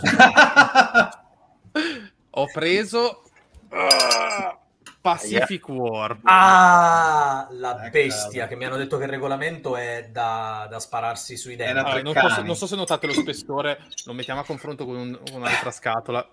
Mamma mia. È enorme proprio, enorme. E questa è l'unica offertona che, come ho detto all'inizio, ho trovato perché l'ho pagato 88, mentre normalmente si trova sui 120-130. Mazzata, oh. Eh sì, però c'è due mappe montate dentro, ci sono qualcosa come 600 counter, quindi cioè, c'è, c'è tanto, tanto, tanto materiale. Eh. E, mm, E quando lo giocherai? Eh, allora, uno, uno, due uno o due giocatori, tempo stimato di gioco da 3 a 100 ore, quindi... Uh, eh, così. No, ma non sto scherzando. aspetta. No, no, ci crediamo, eh. Insomma, con i wargame c'è di peggio. 100 ore. Bellissimo. Mamma Avete mia. visto? Grado di complessità 9 su 9. Vabbè, posto. Quindi questo mi sa. C'è Ario che me l'ha un po' demolito. Eh sì, ho addirittura. visto, No. cioè proprio e lui ha detto io, io mi sono arreso, mi sono completamente arreso perché non è... non Eh, è io proprio perché era complesso ho detto ma sì. Tieni duro, tieni duro. Lorenzo, Esatto, sì. fare. Prima che Vincenzo ci dice quello che ha acquistato, vorrei dire che Ludo Crudo ci dice che Vincenzo comunque dal vivo è profumatissimo. Sì, reduci dalla- dalle precedenti play ci siamo portati un sacco di deodorante, ogni due secondi via, via di deodorante, quindi ringrazia il deodorante, non me. Bagno, salviette. do- doccia spray. Sì, sì, sì. Vai Vincenzo, facci sapere cosa hai comprato. Allora, giochi da tavolo, nulla, quindi esco un po' dal... Hai comprato solo droga. Quella sempre. no, scherzo, in realtà ho comprato un gioco di ruolo della Tiny Hat Games che si chiama Xenoscape. Allora, vi leggo brevemente la descrizione perché per me questo gioco sembra una bomba. Dice: Il sistema di Xenoscape è originale ed è stato studiato per simulare il funzionamento di un organismo biologico. Per questo motivo, pur offrendo un'impostazione old school, si basa su un sistema di gestione risorse preziose e fondamentali per la sopravvivenza, ma necessarie anche per compiere imprese notevoli. Queste risorse rappresentano l'energia, le difese immunitarie o il sistema nervoso dei personaggi e potranno essere recuperati con il riposo e ovviamente tramite l'alimentazione, altro focus imprescindibile dal gioco. Allora, sì, sì, infatti quello che mi ha colpito è che sembra un gioco di ruolo piuttosto diverso dagli altri, dove tu hai una razza in un pianeta praticamente senza civiltà, dove si punta tutta la sopravvivenza, e tu nutrendoti, evolvendoti, ti crei un personaggio sempre diverso, tipo che ne so, ti cominciano a sbucare eh, occhi anche dietro la testa, così puoi vedere sempre dietro, per se, eh, cioè se arrivano ad esempio predatori, oppure quello che mangi ti eh, rafforza il carapace. Eh, mi ha ispirato tantissimo. Poi la Tiny Hat Games fa sempre giochi di ruolo molto anticonvenzionali. Ad esempio, ha fatto anche Urban Heroes dove prendeva per il culo prendere tutti i supereroi. Era una roba insomma molto strana. E, e, direi che questo è stato il mio unico acquisto perché, come spiegato prima, non, non mi piace fare molti acquisti durante la fiera. Insomma, appunto più ai giochi di ruolo, non tanto ai giochi Ma da io tavolo. ti faccio una domanda, no? Con uh, il, il, lavoro, i giochi da tavolo, il canale, ma quando cacchio li giochi i giochi di ruolo? Realtà... Mentre dormi. in realtà ci raduniamo una volta a settimana o se va male ogni due settimane. Giochiamo qualche ora. Arrivo subito, eh. scusate un secondo, ma arrivo. Vada. Va bene. Quindi c'è un po' Tanto di tempo. che ci scompare un pezzo e visto che stiamo parlando di acquisti, c'è Piero Ciaccia, o Ciaccia, Piero Ciaccia, che dice, scusate, ma ho appena venduto un polmone per Batman Gotham City Chronicles, The Breach e Castles of Burgundy. Ho appena finito di schivare i piatti a casa. e, e, oggi è uscito Arx. E oggi è uscito Arx. Altro. Quindi preparati che perdi pure l'altro polmone. È, è partito sto Kickstarter di Arx, di cui tra l'altro ho letto anche il designer diary, ehm, dell'autore praticamente di Root e di Pax Pamir, se non mi ricordo male. Sì, sì, sì, anche Pax Pamir. Veramente interessantissimo eh, per la selezione delle azioni, ma i dadi, avete visto? Cioè, qua, allora, i combattimenti, no? Combattimento classico gioco skirmish, unità una contro l'altra, magari io ho un bonus, tu hai un altro bonus, e poi si lanciano fraccate di dadi, in base magari alle unità in combattimento. Qui no, qui i dadi te li scegli, perché esistono tre tipi diversi di dadi. Uno che ti dà quasi un successo sicuro nel combattimento, un altro magari che ti fa fregare le risorse, un altro dove perdi sicuro ma ti dà un altro vantaggio in un'altra cosa. Cioè, un concetto veramente fichissimo, fichissimo. Veramente, veramente interessante. La selezionazione con le carte alla, alla Ticciu, come dicevo prima in chat. Cioè, sì, sì. No, è spettacolare. Cioè, è un folle lui.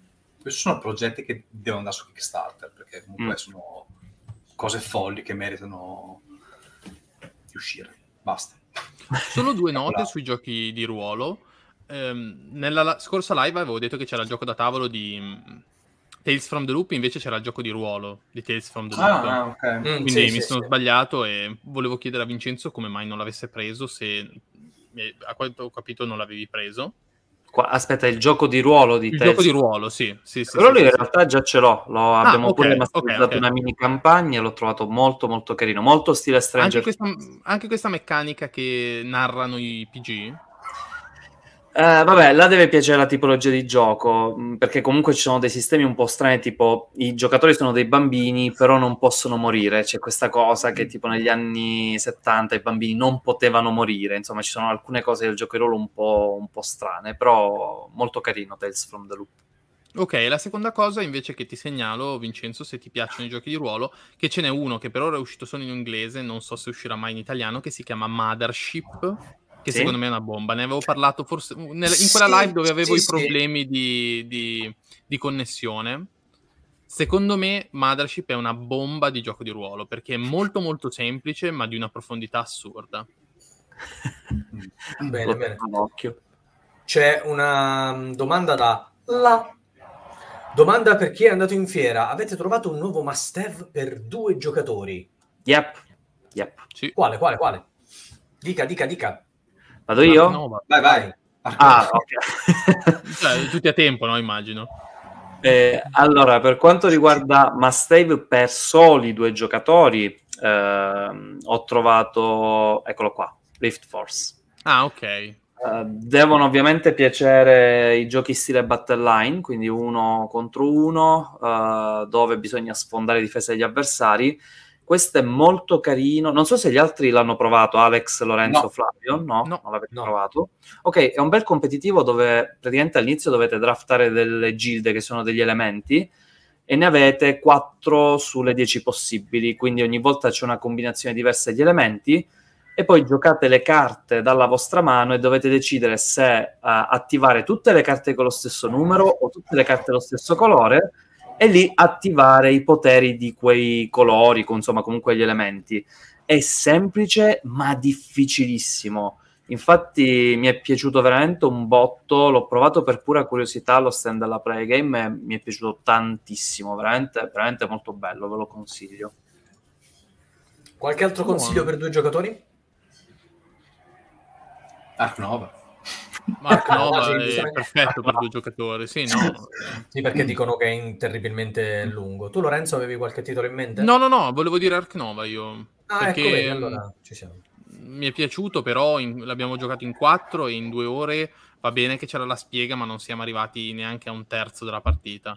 Ma C'era tanto gioia. downtime e, e comunque cioè, eravamo abbastanza spigliati come giocatori, Mm, però c'è tanto downtime quando devi andare a piazzare i recinti all'interno della tua plancia, quando devi andare a scegliere quale carta giocare, quale mh, muovere le carte azione. Sì. Insomma, mm, Con- confermo anche questo di Giuseppe Indomenico Sobek per due giocatori. Ragazzi, io non gli avrei dato un centesimo, invece è molto molto carino. Per soli due giocatori, come dice anche il titolo, ed è un set collection che ricorda vagamente Quadropolis, il fatto di avere eh, delle scelte in base al posizionamento di un pezzo, perché c'è questo anche che viene roteato e ci dice quali tessere possiamo prendere. Anche questo, Ah. secondo me, è veramente molto bello. Se potete provatelo perché è carinissimo. C'è Piero Ciaccia che ci dice che se dovessimo scegliere tra The Breach e Anunnaki dopo il post Modena, su quale metteremmo il pledge? Allora, bisognerebbe rigirare la domanda, sei più American o German? eh, Perché giustamente Anunnaki è German, invece The Breach è più American. eh, sì, quindi, a Mary German. Sì. sì. quindi, sì, sì. Dudes on the Map. Io, avendo provato Anunnaki e non avendo provato The Breach, ma essendomi informato, direi Anunnaki, mm, perché The Breach proprio non mi ha detto nulla. Non l'ho provato però, eh, attenzione. Confermo quello che ha detto Flavio perché sì. Eh, Mi ispira The The Breach- Breach, ma- Scusami. Non lo dico, mi ispira The Breach, ma ho sentito dei commenti che, ri- ripeto, non ho verificato neanche io, mi devo informare un po' di più. Adesso guarderò la campagna su Kickstarter, come va, come, insomma, cosa uscirà e... Anunnaki è un bellissimo gioco. Eh, Anunnaki mi è piaciuto tanto. The Breach l'ho provato e mi è rimasto qualche dubbio. Forse perché, diciamo, di Anunnaki ho provato una versione già avanzata, in uno stadio, stadio avanzato del dello sviluppo, invece eh, The Breach era un prototipo, quindi dove c'era lo stretto indispensabile per provarlo. Però mi ha lasciato qualche dubbio sulla longevità. Mm, non lo so, perché le stanze, secondo me, eh, limitano un po' quello che potrebbe essere un gioco un po' più articolato. Però magari, ripeto, sono cose che possono essere sistemate a livello di campagna Kickstarter. In questo momento, cioè se io adesso dovessi per forza pleggiare uno dei due, pleggerei Anunnaki. Ok. Mm, decisamente. Io qui vado a recuperare un altro commento che poi mh, copre anche un'altra domanda che ci hanno fatto e sicuramente è qualcosa di cui eh, si parlerà questa sera. Giordano Orsini, ma anche Roberto Grasso, sono molto incuriositi da Hidden Leaders, ma tutto prenotato e non è riuscito a provarlo. Qualcuno Vai, di vinci. voi lo ha provato? Ci sa dire sì, qualcosa? Sì. Vai, spara. Ti sparo. Allora, eccolo qua. Hidden Leaders, titolo che avevo già tenuto d'occhio prima della fiera, insomma mi, mi ispirano sempre tantissimo i giochi con identità nascosta. E questo è molto carino perché allora qualcuno al tavolo ha detto ecco il party game The Off ha detto il party game di off, eccolo qua. e, La grafica praticamente. No, alcune cose effettivamente lo ricordano, però vabbè, in realtà non c'entra granché. E, praticamente ogni giocatore ha un personaggio segreto e questo personaggio segreto supporta di nascosto eh, due fazioni che rappresentano un colore. Ad esempio il blu sono le creature del mare, il nero i non morti. E tu cosa devi fare? Devi portare alla vittoria una delle due fazioni che è nella carta nascosta ci sono delle condizioni, tipo i non morti vincono se entrambi quei segnalini, se li vedete quelli al centro, quelli, quelli rosso e verde, che ci sono al centro della plancia, se quei due segnalini, ok ho fatto danni, eccolo qua, se i due segnalini arrivano sulla zona nera, ad esempio vincono i non morti. Se invece si trova nella stessa zona vince l'equilibrio, insomma ci sono delle condizioni di vittoria, però qual è la cosa che mi ha stupito? Innanzitutto c'è parecchio bluff, perché voi non dovete far capire le vostre intenzioni, altrimenti altri si mettono contro di voi, ma poi la cosa bella è che se voi vincete con la fazione, quindi quella che avevate segreta, eh, è, cioè è matematico che ci sarà uno spareggio. E quindi lì bisogna vedere tra i giocatori che hanno spareggiato quello che ha più carte del colore della fazione vincente quindi, ok, dovete portare la vostra fazione alla vittoria, ma dovete fare attenzione a non avvantaggiare gli altri che hanno il vostro stesso obiettivo, perché tra i giocatori um, le carte personaggio segreto vanno a supportare anche le stesse fazioni. Tipo che ne so, giocatore A ha la fazione rossa e verde, giocatore B ha la verde e la blu. Quindi se vince la verde ci sono due giocatori che vanno allo spareggio, è proprio matematico è bello, veloce, perché tipo penso che in 20 minuti, massimo mezz'ora si conclude una partita, alte dosi di eh, interazione bluff. Vabbè, no, scusate, più che interazione bluff, ecco, mettiamola così, ma ci sono comunque... È una uh, sorta di interazione alla fine, no? Sì, sì, sì, sì, effettivamente sì, no, ma sì, c'è l'interazione perché molte carte vanno a modificare le carte degli avversari o anche le due centrali. Eh, direi sintetico come gioco, ma molto accattivante. Mi è piaciuto tanto veramente, oh, veramente tanto. Facciamo un saluto a Daniele di Io Gioco che è in chat con noi. Ciao Daniele. Ciao, Daniele. Tanto le zanzare mi amano, porca miseria. Eh. oh, Marzia ci dice che ha acquistato Vinios Lisboa e quindi oh, tanti applausi perché hai preso due titoloni muy, muy belli. Vinios oh, mi manca oltretutto. Ho perso un, un, commento che qualcuno chiedeva informazioni sull'espansione di architetti, ma forse me lo sono sognato. No, c'era, ma ne stanno, sta arrivando anche, anche su, su Carmi. Qualcuno l'ha provata? Mi sa che l'hai provata tu, Vince, vero? Sì, infatti volevo giusto velocemente Vai. parlarne perché così uh, rispondiamo man mano a tutti i commenti. Eh, molto velocemente. Allora, io ho saltato la prima espansione, quindi uh, sono passato direttamente a questa qua che è la molto, seconda. Molto carina. Sì, infatti mi hanno detto che la prima è carinissima, la devo recuperare. Eh, cos'è? Gli artigiani, degli artigiani parlavano. Sì, esatto, artigiani. era degli artigiani. Allora, molto velocemente, questa qui mi è piaciuta, aggiunge innanzitutto un tracciato, quello che vedete all'estrema destra, che è l'influenza. Con l'influenza voi la potete spendere per evitare di pagare alcuni costi, ad esempio spendendo Le 4 di influenza. O... No, in realtà qui con 4 di influenza, um, se tu le utilizzi ti vale come un oro o un marmo. Mm-hmm. Quindi è carino perché se non hai queste... Ah, ok. Se non hai queste risorse... Ok, ok. Se tu non hai queste risorse, uh, puoi spendere l'influenza per farlo. Poi entrano in gioco uh, due nuovi personaggi che sono... Vabbè, adesso non riesco a beccare, la ma sono... La principessa lo speculatore. Sì. Yes, che vanno in giro per la mappa e se voi attivate le zone con loro, attivate i loro bonus però si spostano man mano nelle fasi di riciclo. Insomma, sono, sono molto carini anche perché lo speculatore vi dà dei bonus forti, ma quando c'è riciclo di norma vi butta in prigione. Insomma, nel senso vi dà il, poi del... il, mercato nero. Sì, sì, sì, sì, sì, sì. anche, sì, sì, sì, in quel caso lo speculatore dà dei malus. Eh, le meraviglie molto carine perché sono questi edifici unici che costruisce un giocatore e danno degli effetti molto molto potenti. Uh, come espansione mi è sembrata molto ben uh, integrata all'interno del gioco. Ho visto che fra l'altro hanno aggiunto una nuova modalità in solitario, la si può combinare con la precedente. Insomma, vabbè, come al solito fanno veramente Scena, degli... sì, Sì, sì, sì, sì. insomma, i soliti lavori veramente ben fatti, quindi mi è piaciuta. Approved. C'è eh, Mirko Valmori che dice giochi zero, in compenso organizer della Dice Troyes che se acquistati in blocco garantivano anche fino al 20% di sconto, anche perché se no ci compri un gioco da tavolo praticamente con il prezzo di un inserto.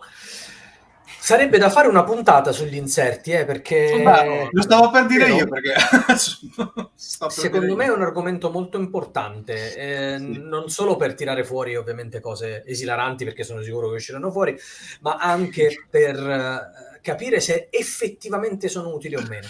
Poi magari ne riparleremo, ne riparleremo. Eh, vediamo un pochino. Qui ci chiedono, c'è Alessio Lombardi che ci chiede se avete provato Two Rooms. Yep. Che cosa ne pensate? Vai, Tu, Lorenzo, l'hai provato? Purtroppo no, No. Lo- Ok. mi sono avvicinato perché è sempre della Fever, giusto? Sì, sì. Sì? Eh, Sì. volevo avvic- mi sono avvicinato perché volevo provare One Small Step e non ce l'ho fatta. E allora ho guardato mezza partita di Two Rooms, ma non ci ho capito niente perché non- mi mancava la spiega. Allora, praticamente non è un gioco per Flavio, nel senso è un collaborativo, eh, però cosa ancora più problematica è un collaborativo con informazione nascosta, nel senso che ci sono queste... Cosa? Ci sono queste... Sì, è, proprio- è- è uscito dalla diretta, Flavio ha abbandonato la diretta. No, ma in realtà Frusciante. è pure peggio perché non è solo un collaborativo, ma tu devi Pure anche... de- campagna, no? ma insomma, non giochiamo troppo. Eh, più che altro è deduttivo, oltre che collaborativo, è deduttivo perché ogni giocatore eh, ha delle carte all'interno di una scatola che rappresenta la tua stanza. Cosa succede? Quando tu agisci, riveli la scatola, ma l'altro giocatore deve chiudere gli occhi, si deve girare, non sa cosa sta succedendo nella tua stanza. Mhm. E quindi eh, bisogna aiutarsi mh, tra i due giocatori cercando di capire quello che è successo perché ci sono dei personaggi che entrano in contrasto, tipo c'è il killer che ammazza il personaggio di un'altra stanza. Ehm, è un collaborativo innovativo, ha delle meccaniche abbastanza innovative per soli due giocatori, soli due giocatori. Ehm, e mi è piaciuto, l'ho trovato molto molto carino. Sicuramente, ripeto, innovativa questa, questa cosa di inserire in un gioco per soli due giocatori il collaborativo con la deduzione, in cui Mm. bisogna ricostruire cosa sta succedendo nelle due stanze al buio. Perché io non so cosa succede L'idea è molto carina. Sì, no, infatti molto molto carino, spero di Mi poterlo recuperare in futuro. sì. Cioè, Sì, una sì. domanda, ma, ma non c'era Sì. un party game tipo da 50 giocatori che si chiamava Two Rooms? Sì, Rooms a eh, bomb. two rooms and a bomb, yeah. Ok, ok, ok. A boom, giusto. Una, una- una cosa importante per Lorenzo, cioè Cyberduca76 che dice il letto sullo sfondo di Lorenzo sembra quello che si trova nelle stanze dove mettono la gente rapita nei film. No, ma lo sembra, lo sembra e basta. Ok, perfetto.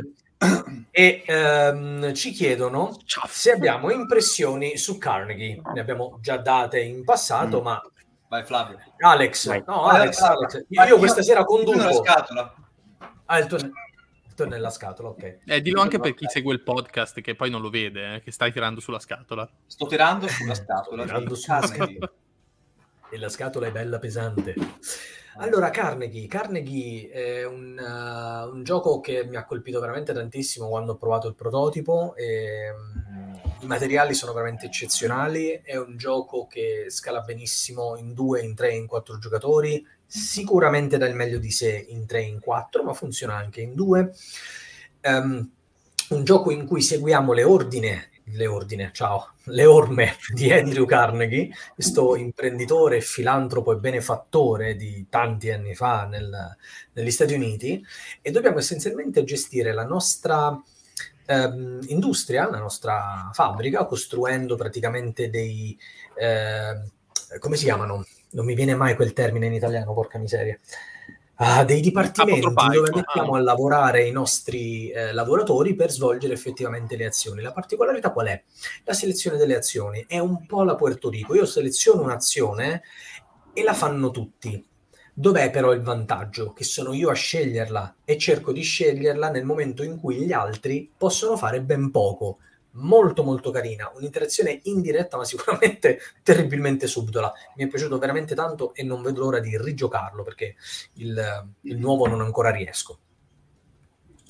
E poi c'è una domanda di un titolo di cui parlavamo tra l'altro nelle, in, nella chat, eh, io e Vincenzo, ed è Virtù, che okay. verrà localizzato dalla Cranio Creations, eh, un gioco che io ho solo letto il regolamento e un attimo fatto, mm, ma qui c'è qualquadra che non cosa, perché da una partita all'altra non cambia mai niente. Hmm, e allora voglio sapere da Vincenzo o da voi se lo avete provato. No, mi è mancato. Se...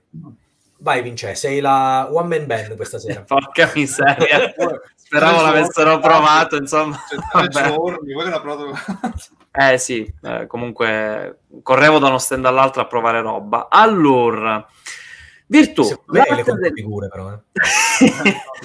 Virtù, l'arte del governo, un gioco da tavolo francese sconosciuto. Infatti, io sono venuto a sapere giusto qualche giorno prima della fiera, anzi, una settimana prima della fiera, e perché mi ha ispirato un botto. Vabbè, tralasciando stare l'ambientazione, però mi ha ispirato tantissimo per questo. Il sistema della rondella di McGertz, che l'hanno recuperato e eh, secondo me l'hanno evoluto perché abbiamo queste planche, queste sono per giocatori, e eh. qui ognuno ha la propria uh, rondella, non c'è quella comune classica dei giochi di McGertz. E eh, cosa succede? Praticamente queste rappresentano le nostre azioni di base che sono tipo attacco, commercio, annettere con la diplomazia, ah, insomma ci sono variazioni, però la cosa bella è che voi potete personalizzare questa rondella andando praticamente a posizionare queste carte che non solo vi permettono proprio di potenziare l'azione stessa, ma anche di ottenere più azioni della stessa tipologia. Ad esempio, uh, potrei avere tre azioni guerra, parto con una, arrivo a tre, o anche uh, la questione che a un certo punto le potenzio con delle carte esterne, perché io le terrò, ecco, si vede qui, io avrò delle carte messe ai lati che servono proprio per potenziare le azioni, anche delle tessere inserite sopra la nostra plancia. E quindi comincerò a creare delle combinazioni a manetta. C'è sempre il sistema del segnalino che si sposta in senso orario, uno, due spazi, se no poi si comincia a pagare. Quindi, come vedete, l'ispirazione è palese, insomma, alla, alla rondella come dice Flavio, ci sono effettivamente dei dubbi, perché il setup è, è proprio identico, è sempre lo stesso, eh, però secondo me un po' la longevità la creano alcuni elementi. Innanzitutto le fazioni, queste case nobili um, dell'Italia rinascimentale, sono asimmetriche, ehm, tipo gli Sforza, se non ricordo male, sono la casata più, più ricca, si gioca molto sui soldi, mentre non ricordo la casata che c'è sotto, insomma, che parte dalla Sicilia.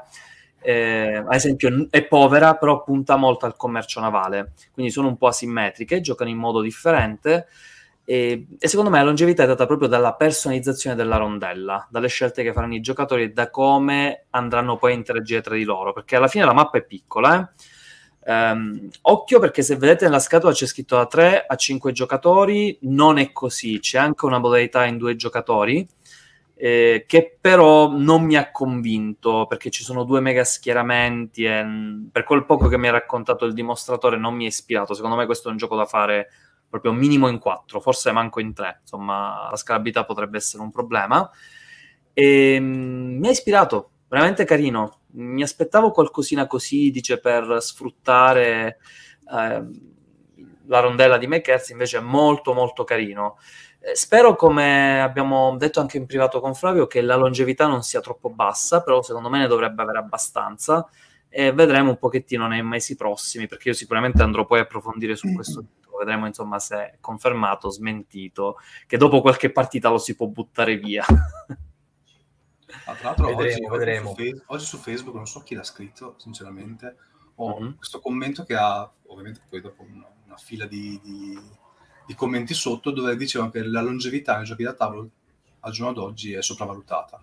Allora, era un post che ha condiviso forse Martino Chiacchiera, scritto da Andrea Car- ah. Chiarvesio su ah, Inventori okay, di okay. Giochi.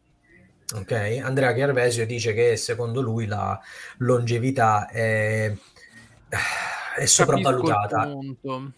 Però allora, boh. eh, ci sono tanti, tanti, discorsi secondo me da fare. Ci faremo una puntata, ci faremo una puntata. Esatto, esatto, secondo me ce la dobbiamo fare perché a, a mio avviso così velocemente, secondo me eh, com'è che dice Federico Lombardi? Grande oh, mi dispiace Federico. Hanno cacciato dal tavolo perché stava arrivando un blogger, era il Puzzillo.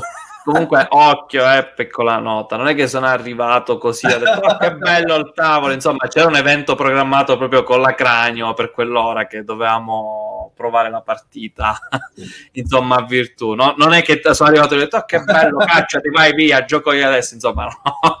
C'era un evento programmato già da una settimana, però mi dispiace, insomma, che ti sei dovuto alzare. Pardon, potete continuare. E, oh. Niente, vabbè, poi volevo dire che esistono, cioè sono due concetti secondo me di longevità. Se un gioco è profondo, eh, probabilmente la variabilità al setup non serve neanche granché. Un full shade magnet che di variabilità al setup ha pochissimo, se non la mappa, è di una profondità folle e prima che uno lo riesca a, a esaurire eh, ce ne vuole. Altri giochi purtroppo non hanno quella profondità e senza quella variabilità al setup mancano di mordente una volta che hai fatto un po' di partite. Però comunque ne riparleremo sicuramente. Sì, sì. Poi vediamo un pochino cos'altro ci dicono. Oh, questa mi sembra interessante. C'è Riccardo Giardina che dice: Vincenzo, ma dormivi di notte o restavi in fiera a provare i giochi? Stavo in fiera a provare i giochi, confermo. e Cyberduca giustamente dice: Ecco perché nessuno riusciva a provare nulla, tutti i tavoli erano occupati da Vincenzo. Si è, eh, aveva il dono dell'obliquità. No, c'era anche Stella che era travestita da Vincenzo che faceva È vero. Ci fanno una domanda. Davis the Gamester um, ci chiede se sappiamo che tipologia di gioco è Aotnik. Mm, Aveva delle miniature alte 15 cm, da paura. Ditemi che l'avete provato poi, vi prego, non no, mi fate parlare. Provato, però dovrebbe essere un coso, no? Un, uno skirmish. Eh, sì, sì, sì, sì, però ha la cosa particolare, proprio faccio in modo molto sintetico, che si gioca due contro due perché ricorda tantissimo il film eh, Pacific Rim, non so se l'avete visto, dove c'erano sì, due eh. piloti che guidavano lo stesso mech. E proprio il gioco da tavolo riprende quel concetto. Ma due sì. giocatori devono guidare la stessa miniatura. Ciao Simone, ciao. Ciao Simo. E questo, proprio sintetizzato all'inverosimile. Ok, stretto e strettissimo. Va bene, allora io direi che se avete qualcos'altro di cui parlare di interessante della fiera, tipo quello che avete mangiato. Guarda, l'unica provato, cosa, aspetta, riprendo un commento che mi aveva sì, mandato uno. Se non Andrea B. Stesso, esatto. Che mi ha chiesto se per caso avevo provato Rifleette da Mario Aceto e purtroppo no, perché mm. ho fatto pochissimo, ho fatto solo due soste al board game storico, una delle quali per farmi firmare un casino di roba da Volcorunche e quindi no, non sono riuscito perché avevo un po' di eventi programmati anch'io e quindi alla fine non sono riuscito a fermarmi tanto. No? Eccolo. Eccolo qua, sì. Eccolo. Sì. No, c'è un commento e... anche di Fabris88 che chiede mm-hmm. una domanda, sin da quando l'ho scoperto in inglese mi ha, fi- mi ha eh, flashato un sacco, è stato localizzato in italiano da poco. La domanda è, sapete qualcosa riguardo Alice is Missing? sì. Allora, vi siete sicuramente l'ha provato. Io guarda, ho, una, ho, la scatolina qua in inglese, ma non perché l'ho comprata alla fiera, perché eh, eh, io non ho un gioco di ruolo. E quindi, però è un gioco che mi interessa tanto e mi sono fatto promettere da un mio amico, che è un giocatore di ruolo, che ce lo masterizza. Quindi sono qua a casa, prima o poi lo proverò e vediamo se veramente questa... Cioè, tecnicamente è una figata assurda. Cioè, di che cosa si tratta? È un gioco di ruolo dove questa ragazza scompare e eh, fondamentalmente tu non parli ma chatti col telefono. Fai questa mm. chat comune sì. e nessuno parla, è tutta... Sai quei telefilm che vanno adesso di... Insomma, che, insomma ogni, ogni telefilm che c'è adesso ci sono ragazzini che chattano e il io gioco ci... si svolge in una chat uh, con i telefoni. Ah, io sono quasi sicuro che, si, che sia tratto da un videogioco non mm. te lo so dire, però guarda, lo proverò a breve, quindi appena... Aspetta, eh, te lo dico subito. Ho visto che l'ha preso anche Sgana e infatti ero curioso. Non so che chi l'ha portato in italiano, sinceramente... Solo che essendo gioco di ruolo non riuscirò mai... Ma è, molto, è molto breve, eh? Cioè, sì, sì. un paio d'ore, mi sa. Eh, ma mi manca il gruppo proprio. Quindi avete mh, qualche altra novità di cui volete parlare? Qualche altra piccola esperienza, cosa interessante prima che andiamo in chiusura? Vincente, magari. Avrà provato qualcos'altro, Vincenzo, no? Sì, il problema sì, però parlate pure un po' voi, per favore, che qua c'è ancora una bella lista. Quindi, vai. Avete provato qualcos'altro in fiera? Flavio? Flavio, hai provato qualcosa? Eh, io ero, ero, ero, ero, te, mascherato da te, e provavo giochi al posto tuo. Beh, Riccardo, allora... l'espansione di Arnak, la conoscete? Io dico Arnak, magari si chiama Arnak, non so dove va l'accento. Eh, Riccardo, la, eh, l'espansione la conoscete, ne vale la pena. Eh, la conosco, eh, non l'ho comprata in fiera perché so che qualcuno l'ha comprata e quindi sicuramente la comprerò. So che aggiunge dei poteri ai leader, quindi ogni leader avrà dei poteri asimmetrici, e aggiunge due tracciati, oltre a quello del serpente e quello del, dell'aquila, penso, aggiunge altri due tracciati al, al gioco, quindi va comunque a, ad aumentare la, la longevità. Quindi lo proverò sicuramente a breve. Ok, allora io velocemente rispondo agli ultimi commenti um, che ho visto che qualcuno, insomma, è rimasto un po' indietro. Bello che li per... Eccoli qua. Allora, molto velocemente. LLK dice, per due giocatori tralasciando Ark Nova, vi sembra più interessante Rift Force o Shards of Infinity? Allora, velocemente era un altro dei giochi che avevo provato in fiera, Shards of Infinity. E, ehm, e, questo è molto bello in due, però lo consiglio se vi piacciono tantissimi giochi stile Hero Realms e Star Realms. Anzi, questo secondo me li batte tutti uh, molto molto carino, però devo essere sincero che tra i due ho preferito Rift Force perché si creano delle combinazioni con le gilde differenti, sempre più interessanti o comunque mh, proprio diverse. Questo però è molto molto carino, insomma mi è, mi è piaciuto. Poi, ovviamente voi se nel frattempo volete parlare di altro, fermatemi, oppure se volete fare altri vai, commenti, vai. ci sono vai, problemi. uh, avevo visto che c'era... Eccolo qua. Tia, che fra l'altro, uh, o Tia, non lo so, Tia, penso Tia, abbiamo giocato insieme proprio Hidden Leaders. Puzio, la ragazza che ci ha mostrato Hidden Leaders, diceva che scala molto bene anche in meno giocatori. Sarebbe per, eh, intrigante perché a quel punto non sai se stai giocando per lo spareggio o no. Allora, sì, l'hai detto così, però a me non dà la sensazione di un gioco che scali bene in pochi. Però boh, lo devo provare, ovviamente per confermare questo bisogna vedere. E fra l'altro, io alla fiera ho preso, ho provato tanti giochi, ma ho preso anche tanti schiaffi perché Tia, se non ricordo male, ha vinto ai The Leaders o comunque insomma una là del gruppo. Eh, pure da Landamico sono stato preso a sberle su un altro gioco. Eh, non lo sapevo che, perché, vabbè, avevamo già detto che noi con Flavio, Lorenzo e anche Alex molte volte proviamo giochi con gli autori e ci prendono a sberle perché loro hanno fatto 10.000 partite, noi siamo alla prima, qua l'illustratore addirittura mi ha, mi ha massacrato ed è stato insomma molto molto bello. E Marco GTTL The Bad Karmas qualcuno l'ha provato avete qualche feedback? Sembrava intrigante io purtroppo no. L'ho visto l'ho apparecchiato l'ha provato Stella la mia ragazza quindi nel caso ti chiede poi cioè chiede a lei ti risponde in differita metto un commento.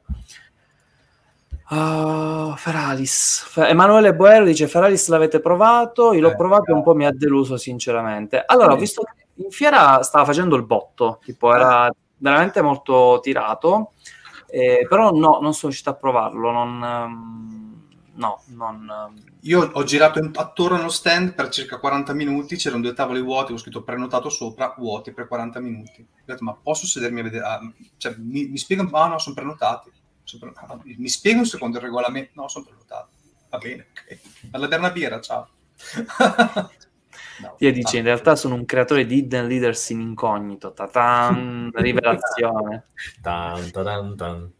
Eh, ultimo commento, questo di Giacomo, perché poi mi sa che siamo proprio in chiusura. Uh, qualcuno ha provato Cryptid, Leggende Urbane? Voi siete riusciti a provarlo? No. Qualcosa? A me, allora, io non l'ho provato. Il, il primo.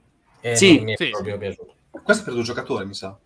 Sì, sì, questo è solo per due. Fra l'altro, effettivamente, Flavio. Uh, allora, il primo è carino, però ha un problema di fondo. Madonna, se uno sbaglia. Bravo. Cioè, cioè, bisogna giocare con persone molto attenti e che non sbaglino mezza regola. No, perché se no. sì, perché vai a fallare la partita per 30-40 minuti e quindi effettivamente questo difetto ce l'ha. Anche se qui allo stand della Play Game mi hanno detto che è un gioco completamente diverso, come ha Mm. detto Alex per soli due giocatori, eh, però mi hanno detto proprio è una cosa diversa, mh, non c'entra nulla col primo. E, e infatti mi incuriosisce, sono, sono veramente curioso. Bene, ci siamo. Direi che siamo arrivati al finale. Eh abbiamo beh sì, siamo arrivati, vero. abbiamo Sì. insomma snocciolato un po' di cose, di novità, di situazioni interessanti. Non abbiamo parlato di cibo, eh, perché sono un po' deluso. Ah. Faremo una puntata a parte. Però niente, allora io, io vi devo dire che sono stato veramente incarognito perché, perché mi è dispiaciuto un sacco non venire a questa fiera, perché ho visto che c'era veramente una valanga di gente, sarei andato lì praticamente per abbracciare persone, quello che ho fatto io. perché, perché, perché sì, perché ne, ho- ne sentivo proprio veramente il bisogno, è stato un grande dispiacere, spero di esserci la prossima volta e ci sarà l'Apocalisse sicuro. Eh, no, più caldo di stavolta è impossibile. Però, insomma, allora, facciamo così. Se vogliamo dare un voto a questa play complessivo, Alex, secondo te, da 1 a 10? Dai, diciamo com- complessivo 7. Mm, Lorenzo. Anche sette e mezzo. Mm, quel mezzino in più che... Ehi. Sì, no, non ci sono tante cose che mi sono No, c'è- c'è- ti- Ok, ok, vabbè, ci, sta- ci sta. All- allora, di base non do voti, però eh, inserendoci il caldo, perché quello abbassa il punteggio, direi eh, tra il 7 e il 7 e mezzo, perché se no era un Eh. bell'otto pieno.